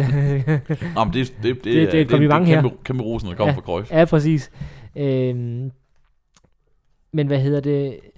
Og alligevel, så slog han aldrig til i andre steder, altså på klubplan, øh, andre steder end i Brasilien. På et tidspunkt så bliver han solgt til øh, Italien. Øh, og der kommer en af hans svagheder øh, til kort, eller der, der, kommer til, der kommer han til kort, blandt andet på grund af de svagheder, han rummer som, både som spiller, men også som menneske. Og jeg vil godt lige læse noget op, som øh, hans øh, daværende holdkammerat, øh, øh, hans, daværende, hans daværende holdkammerat, han siger, øh, nu skal vi finde det her. Football to him was all about happiness. Karobi, who now coaches Colodiana, said thoughtfully. He was always happy. In Italy, we have a different mentality. Here, you need to have your head focused on the game. It is not possible to be smiling before you play, and that made him suffer. According to him, the team has to transmit joy, but we transmitted the opposite. Now, now I am a manager, I can see he was right. It's not a case of life and death. We go to a performance to enjoy it. He was the only one who who understood that. Who understood that. Så det er det her brasilianske øh, legebarn, der, øh, der kommer til, til den hårde italienske skole i midten af 80'erne, øh, og kun spiller en sæson, der inden han tager tilbage til Brasilien. Jeg kommer lidt til at tænke på Ronaldinho, når, når jeg læser det der. Mm. Øh, fordi Sokrates, når man, når man læser den her, og læser om ham, så, så, øh, så får man virkelig billede af den her livsnyder. Jeg, jeg, jeg, brug, jeg kommer næsten tilbage til det ord, der fritænker. Altså det er en liberalist, der han er anti-autoritær. Han, han, der står på et tidspunkt, at han, han har tre barndomsidoler. Det er Che Guevara, og det er, er hvad hedder han, Cu- Cuba, Fidel Castro, og det er John Lennon. Altså tre rimelige sådan, øh, modstandsagtige folk. Øhm, så han, han øh, er anti- anti-autoritær, og han, som sagt, han ryger og drikker, og han øh, tager jo ikke sit fodboldliv seriøst, fordi for ham handler det om at, at lege fodbold, eller have det sjovt med at spille fodbold i hvert fald. Mm. Og måske er det også derfor, Brasilien ryger ud i 8. finalerne i, i 82 til Italien. Til Italien, hvor han så får en holdkammerat, fordi nu skal han spille sammen med Andrea Pirlo på vores biografihold. Og jeg Præcis. tænker, de egentlig to passer meget godt Ja, sammen. Det tror jeg Øh, egentlig også. Også i kraft af to af fodboldhistoriens bedste fuldskæg. Det må vi sige. Han, han, han er jo en... en øh, han, han er jo sådan en ikonisk øh, fodboldspiller, alene på grund af sit udseende, Sokrates, med Mm. det pandebånd og sådan noget der.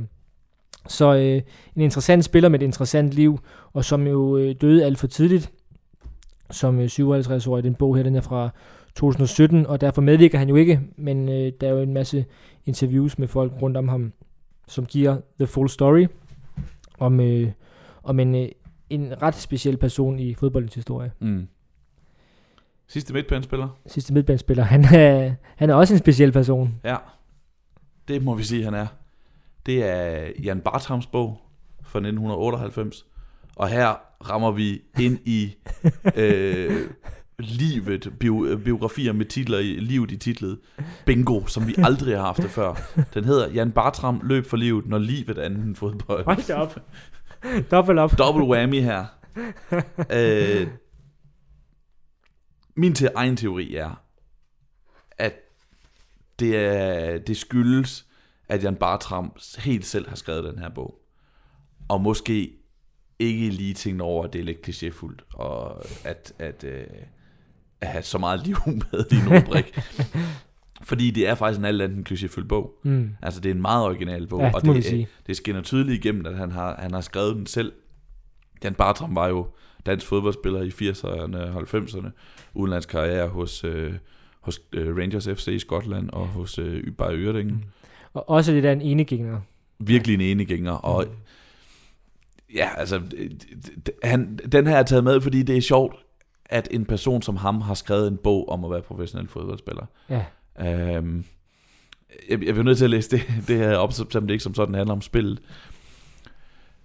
Men altså, det, det, er sådan, det er meget tidligt, der kommer, om, hvor han gør tænker om det her, om at være fodboldspiller. Selvom jeg var fascineret af tanken om at spille med de bedste i Danmark, så var jeg der allerede øh, dengang på dørtrin til min fodboldmæssige jomfrurejse ind i den professionelle verden. Noget, så var der noget der, dengang, der, noget, der bremsede inden i mig. Jeg fornemmede blandt andet ret hurtigt, at det selv, den selvstændige tankemæssige udfordring blev sat på vågeplus, og at socialisering i form af hygge, fester og frihed til at dyrke ungdoms ubekymrede livsnerve blev afløst af benhård disciplin, hvor friheden til at sige fra lå i klubbens varetægt. Kunne jeg kapere at pansætte sig stærke følelser og leve med denne sjælelige indskrænkethed til fordel for fodboldens udfordringer og eufori? Forstod jeg i det hele taget at aflæse mine følelsers vægtskål og håndtere dissonansen mellem maven og hovedet? Dybt splittet og i håndgribelig mangel af bedre valg jeg den slagende fodboldkarriere, der lå om ikke lige til højre benen, så til venstre benen. Det var jo en tilværelse, som mange, alle unge ville misunde mig. Berømmelse, penge, kammerater, rejser, tilbedelse med et hav af kvinder i kølvand og fodbold i spandevis. Jeg måtte da være mærkelig, hvis jeg ikke op så stræbt efter det. Et af de vigtigste menneskelige instinkter handler om at kunne mærke, hvornår man bevæger sig mod mere liv, og hvornår man bevæger sig mod mindre. Men det er ikke den letteste sag, når man som ung kastes rundt i valgmuligheder og ikke engang kender sig selv. Nu anser jeg tvivlen som en af menneskets kardinaldyder, men i topfodboldens verden er den uhensigtsmæssig, fordi den er med til at begrænse lidenskaben og den dyriske vildskab, som er en forudsætning for at kunne begå sig. Så det var antageligvis ikke det bedste udgangspunkt for en træer en professionel fodboldkarriere på. Nogle vilde refleksioner. Fuldstændig. Fuldstændig vildt. Og det her, altså Jan Bartram er en meget anderledes fodboldspiller, ja. og det her det er en meget anderledes fodboldbog. Altså der er på et tidspunkt, så står han i bare overkrop sammen med uh, Troels Kløvedal ja. i et billede. Ja, han tager jo på jordomrejse på et tidspunkt, midt i sin fodboldkarriere. Mm. Og, og simpelthen bare sab- sabbatår. sabbatår, så siger han, nu vil jeg ikke det her længere, og så tager han ud og se, prøv at se de to gutter der. Ja, det er, altså, det er to mandfolk. Det er to mandfolk. det er stærkt. Øh, der, er også den, der er også en sårbarhed i den her, øh, mm. øh, som, som det vi nævnte med, øh, med, med, Morten, med Morten Brun også. Ja. Og en, en ærlighed, en sårbarhed og en, en, en, øh, en selvindsigt. Mit helt store problem på banen var desuden, at jeg led af eklatant mangel på nærkampstyrke og aggressivitet. Jeg var simpelthen ikke toptun til med tilstrækkelige mængder adrenalin til at tænde op under mig. Det kom blandt andet til udtryk ved, at jeg værede mig ved at gå ind i nærkampe, hvis der var den mindste udsigt til, at det gjorde ondt, eller der var far for, at nogen af os kom til skade.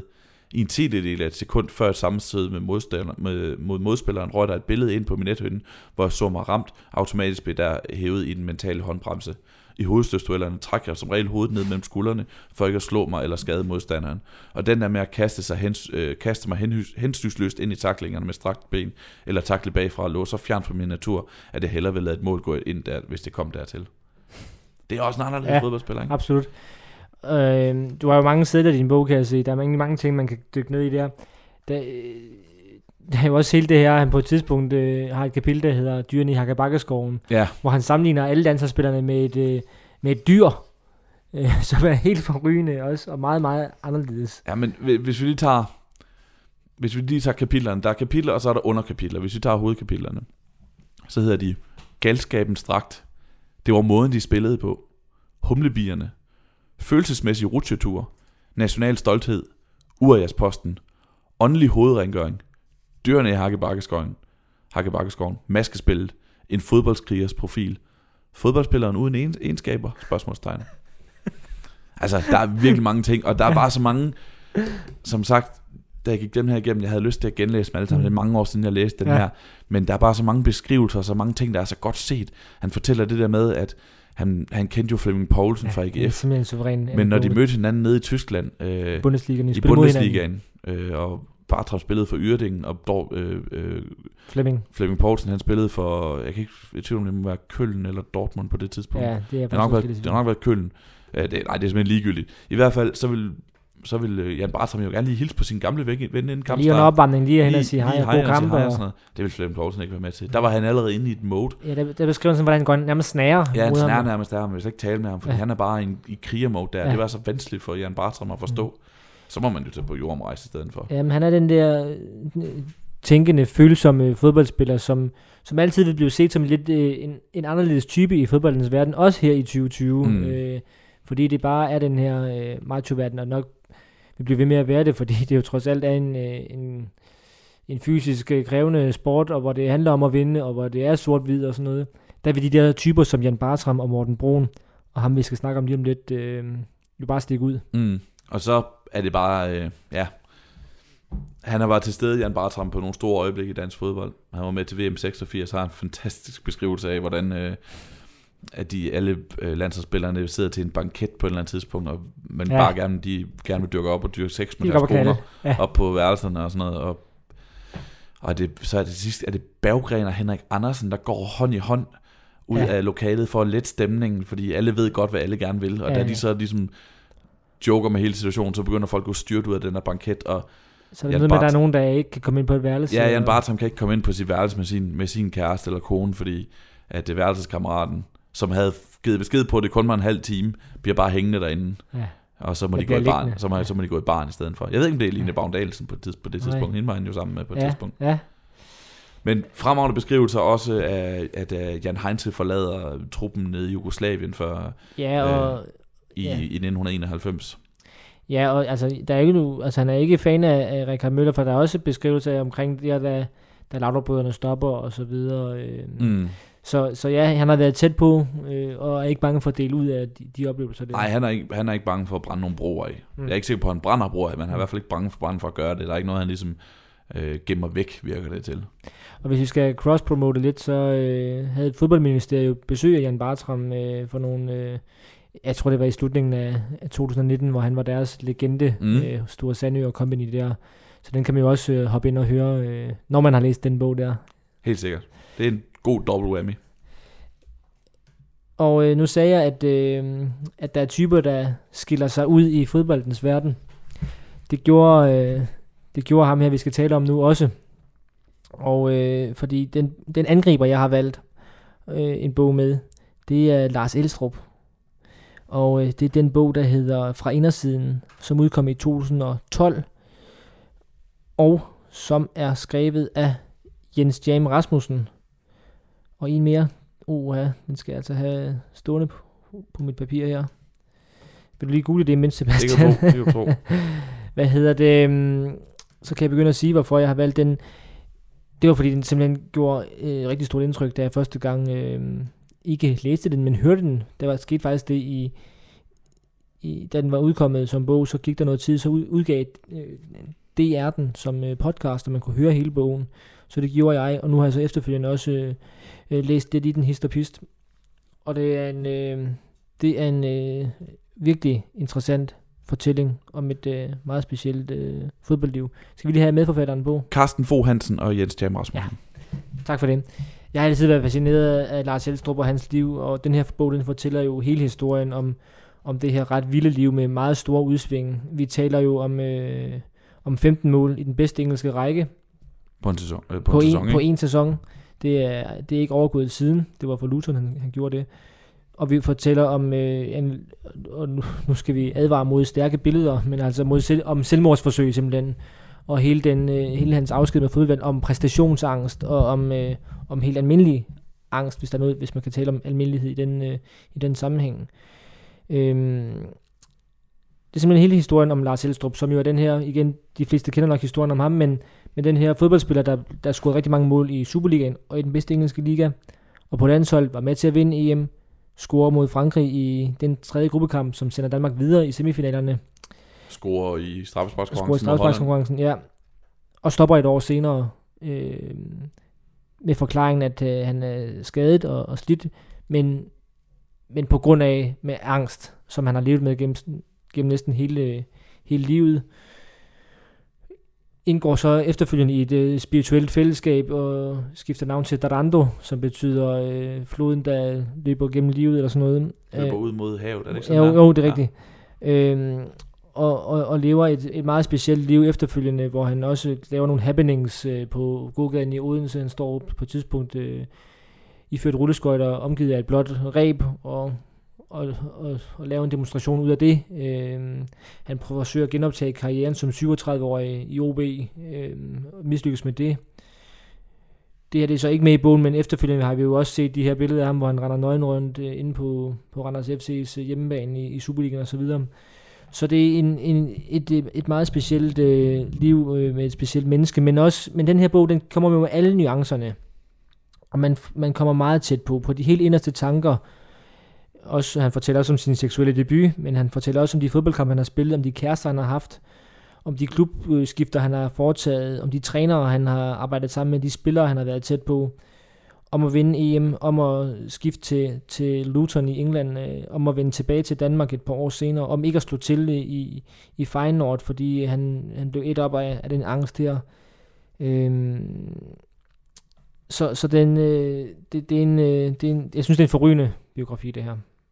Og der er mange kilder med. Lars Elstrup medvirker selv, hans forældre medvirker, og så er der en håndfuld øh, holdkammerater, han har haft i årenes løb, blandt andre øh, Per Pedersen fra OB, øh, der medvirker. Så Christian Dein, øh, Hammerslagverden, mm. han medvirker også, fordi han, han er opvokset i Randers, og Randers, Randers fan i øvrigt, men, men øh, boede tæt på familien Elstrup øh, dengang, og, og ligesom har et forhold til den familie der, og til Lars Elstrup, øh, i kraft af, at de kommer samme sted fra. Og det, jeg synes, der gør bogen, det er, at man, man kommer til at forstå ham, eller i hvert fald få med, medlidenhed og medfølelse med ham, fordi det er altså et menneske, der, der konstant er tvivlende på sig selv, og er usikker og har, og har angst i, i en stor del af sit liv. Øh, han fortæller på et tidspunkt, Lars Elstrup, at, at den dag, dagen efter han har skrevet under på kontrakten med Luton, altså det, det, det er det store skifte, det store pengeskifte til den bedste engelske liga. Som han var mere end god nok til. Han havde scoret masservis af mål i, i, i, dansk, øh, i den danske første division for, for OB. Øh. Og beviste også, at han kunne gøre sig gældende i den bedste engelske række. Og han havde øh, og han scorede mål på, på landsholdet også. Der siger han dagen efter, der kan han bare mærke, at han fortryder. Han, har, han, han øh, føler sig så utilpas med at være derovre, og han regner sig frem til, okay, nu er der 729 dage til, at øh, min kontrakt den udløber.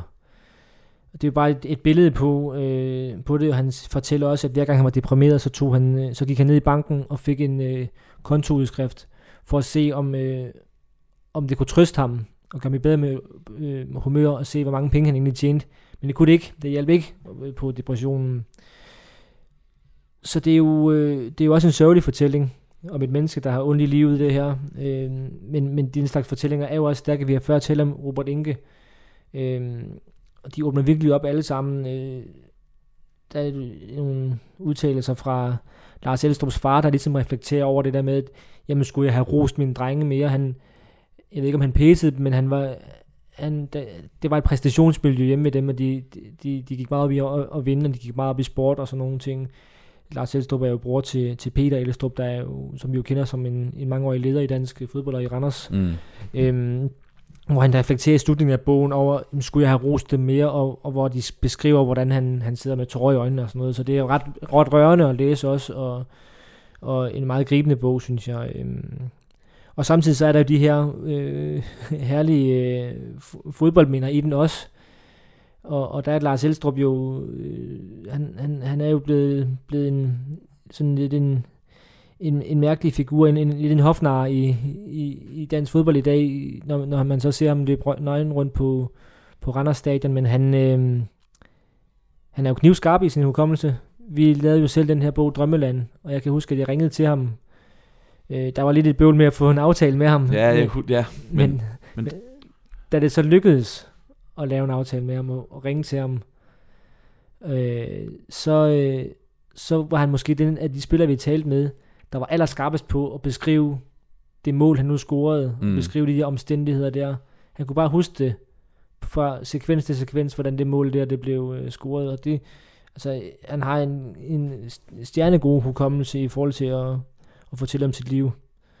Så er der også bare nogle, nogle spøjse billeder, billeder i, øh, i bogen, hvor han øh, står med en abe på en træningslejr på Mallorca med Randers Freja i midten af 80'erne. Mm.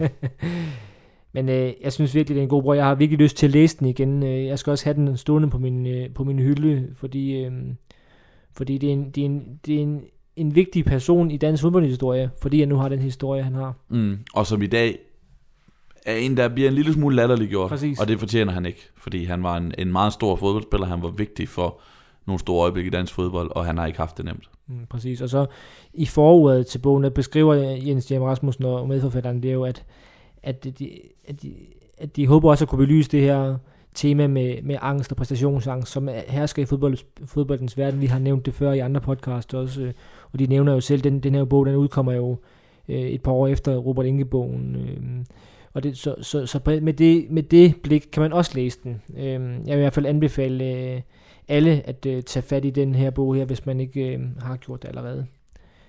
Og så er der kun en angriber tilbage. Nu skal den jo i kassen, den bold her efterhånden. Det skal ham her nok sørge for. og det er meget passende, fordi det er Luis Suarez bog, og den hedder Crossing the Line. Øh, som ikke overraskende kan forstås på to måder. Øh, fordi Luis Suarez har sørget for, at bolden har krydset linjen mange gange, og så har han også selv trådt over grænsen rigtig, rigtig mange gange. Og det er det, den her bog handler om. Den handler selvfølgelig om alle de kontroversielle sager.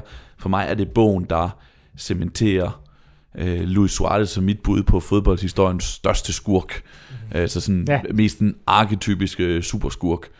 Der er ikke det, han ikke har gjort. Da han har altså af røde kort og film og øh, bide, som vi, har, som vi ved selvfølgelig, han har gjort mange gange. Og i den her fortæller han om det her med, hvorfor, hvorfor jamen, hvis Ajax skal bruge et resultat i, øh, i en kamp, men samtidig er det også brug for, at deres, øh, der, der er et andet hold, som, øh, som smider point. Mm. Hvorfor tilbyder de ikke modstanderen til det hold øh, lidt, øh, lidt økonomisk øh, gevinst ved, og hvis de rent faktisk vinder den her kamp, ikke? Sige, hvis I nu vinder den her kamp, så, så får I, øh, så får I lige lidt penge, mm. så får, for, motiverer dem til at yde noget ekstra. Det er som vi i Spanien kender, som, som de her kufferter, som florerer rundt omkring ved sæsonafslutningerne i spansk fodbold. Øhm, det ser han ikke noget problem i. Hvorfor skulle det være et problem? Men det får at vide, det gør man altså ikke i Holland sådan noget. Altså, der, han, har, han har prøvet det hele, Suarez. Og samtidig er det også bare en, en bog, der fortæller, øh, hvad han er for en fodboldspiller. Mm. Altså, hvad er han for en angriber? Han er jo meget intuitiv, og han, han skal bare have bolden i mål, ikke? Han skal bare ja. få bolden til at krydse linjen. I've scored goals and later struggled to understand how exactly I managed to score them. There is something about the way I play that is unconscious for better and for worse, siger han på et tidspunkt. Uh, han, han fortæller om det her med, at hvis han laver en tunnel, så er det ikke for, at det skal ydmyge, det er ikke for at hæve sig selv, det er fordi, det er den nemmeste måde at komme forbi en modspiller, mm. og hvis han kommer forbi en modspiller, så er han tættere på målet. Uh, og han siger også, In Uruguay, we know that technically we are not the best, but we also know that for desire, no one can beat us. We may not be the best in terms of skill, but we always get there first. Og det siger jo, ja. det siger jo alt om Luis Suarez, som vi kender ham, ikke? Øh, og fortæller, hvordan han... Jeg, plejer, jeg, jeg har jo sagt om Luis Suarez i den her sæson, at han er færdig. Han har bare ikke opdaget det selv endnu. Altså, han, han, han er blevet rigtig, han er ikke blevet, han er ikke særlig god, men det er som om, man bare glemmer, at han er blevet dårlig nu, og så spiller han ligesom dengang, han var god til tider. Ja. Øh, og det er jo fordi, fodbold er hans liv, og det at score mål er hans liv, og, og det kan han bare ikke stoppe med. Ja. Altså, det er det vigtigste for ham, det er at vinde, og det er at score mål. Så det synes jeg, altså det, det er også en god bog. Altså, ja. det, det er en bog, man bliver klogere på Suarez, og, og der er også nogle Øh, der, er nogle, der er nogle rørende fortællinger om hans øh, familie, som jo mm. betyder meget for ham. Øh, der er et kapitel, der hedder øh, This is a Love Story, som handler om hans, øh, hans forhold til Sofia, hans kæreste og kone, og hvordan de to mødes hinanden, og hvordan han faktisk tager til, tager til Europa for at spille fodbold, fordi hun flytter til Europa, så vil mm. han også til Europa ja. og spille fodbold. Og det er jo, øh, og det er jo, hvad hedder det, øh, det er, jo, det er jo det, der kendetegner en god biografi. Det er også, at man får nuanceret lidt et øh, billede, eller i hvert fald får nogle forklaringer på, hvorfor, hvorfor den enkelte spillers liv har, har formet sig, som det har, og mm. hvorfor han har ageret, som det har. Øh, og måske tilføje nuancer, som i, at jeg vidste jo ikke, at det her med, at øh, altså, den også har den bløde side, mm. øh, at den også kommer frem i sådan en bog her. Det, det gør, at man får om ikke et andet billede, men så i hvert fald øh, et, et flerfacetteret billede af den person, det handler om. Ja, og så er der bare nogle, nogle skøre detaljer i. Han fortæller i bogen, at øh, Louis Suarez han har jo det her med, at når han scorer, så kysser han sin, sin, sit håndled, mm. og så kysser han sin ringefinger, øh, og det er for at symbolisere der, hvor hans øh, børns navn er tatoveret, og så ringefingeren, hvor, som symboliserer ægteskabet mm. med hans hustru. Ja. Og der fortæller han på et tidspunkt, så overvejede, at han fik et barn mere, ud over det første, han havde, så ville han have skrevet, tatoveret det på sin anden arm. Men det bliver simpelthen for kompliceret, så gik det op for mig, det bliver for kompliceret, når jeg skal fejre min jubel, hvis jeg skal kysse begge håndled, og så en ringefinger og sådan noget. Ej, det går ikke, så han fik det bare tatoveret på samme håndled. Ja, det er I stedet for. Det, det er en fin detalje. Det er skørt at få, at det er beslutninger om, om man skal tatoveres afhængig af, af, ens, ens, af ens jubelscener. Ja, det er fedt. Okay. Øh, jamen, så har vi jo faktisk været forbi 11 fodboldspillere. 4-4-2. En fin startup jeg. Godt hold også. Skørt hold. det er store, mange store personligheder, må vi sige. Det må vi sige. Altså, øh, med al respekt for en god ven af programmet, så er det et ret skørt forsvar med Ashley Cole, Bobby Moore, Frans Beckenbauer og Morten Brun. ja, præcis. Men også Pirlo, Sokrates og Jan Bartram. Ja. Det er også øh, det er specielt. Man kan sige, at den eneste af de spillere nede i forsvaret, som ikke har vundet en øh, stor titel, det er Ashley Cole med landsholdet. Ja, det er jo øh, meget interessant at tænke på. Og hvad hedder det? Så tror jeg altså at det der angreb der, de skal nok få banket nogle kasser ind Mm, med Suarez og Elstrup. det tror jeg også. og måske også gå for nogle røde kort. Ja, det, Altså involvere nogle, nogle skøre ting. det kunne man tro. Så mangler vi jo bare at få fyret et par ønsker afsted til vores øh, to-do-liste her. Eller nogle ikke ønsker, men i hvert fald nogle gørmål. Lad os gøre det lidt kort. Skal vi ikke Jo, gøre det? det synes jeg. Øhm, jeg kan jo godt, nogle gange så skal man jo også læse, vi kan jo godt lide bøger med gode historier. Ja. Øh, det er den her stak, som ligger her ved siden af mig nu med, med, med de bøger, vi ligesom har valgt øh, et bevis på. Men nogle gange skal man også læse nogle bøger, man bliver klogere af. Og jeg stødte på en bog så sent som i dag, i en, øh, i en artikel, som refererede til den bog, der hedder The Club, How the English Premier League Became the Wildest, Richest, Most Disruptive Force in Sports, skrevet af Joshua Robinson og Jonathan Clegg i 2018. Og den handler simpelthen, som navnet siger, undertitlen siger på den her bog, hvordan blev øh, Premier League den, det monster af en fodboldliga, ja. som den er i dag. Fedt. Øhm, det, øhm, det tror jeg sådan en, man skal, man, skal, man, man skal læse for at blive klog på, hvor i alverden sporten er her Mm. mm. i 2020. Lyder også som noget, man kan blive lidt dårlig humør af at læse. Utvivlsomt. okay. Jamen, jeg blev lidt inspireret af, at vi skulle øh, snakke om biografier i dag. Øhm, så jeg startede med at gå hen, da jeg kom til dig i dag, og kigge, gå hen og kigge på den bogreol, der, der er bag ved mig.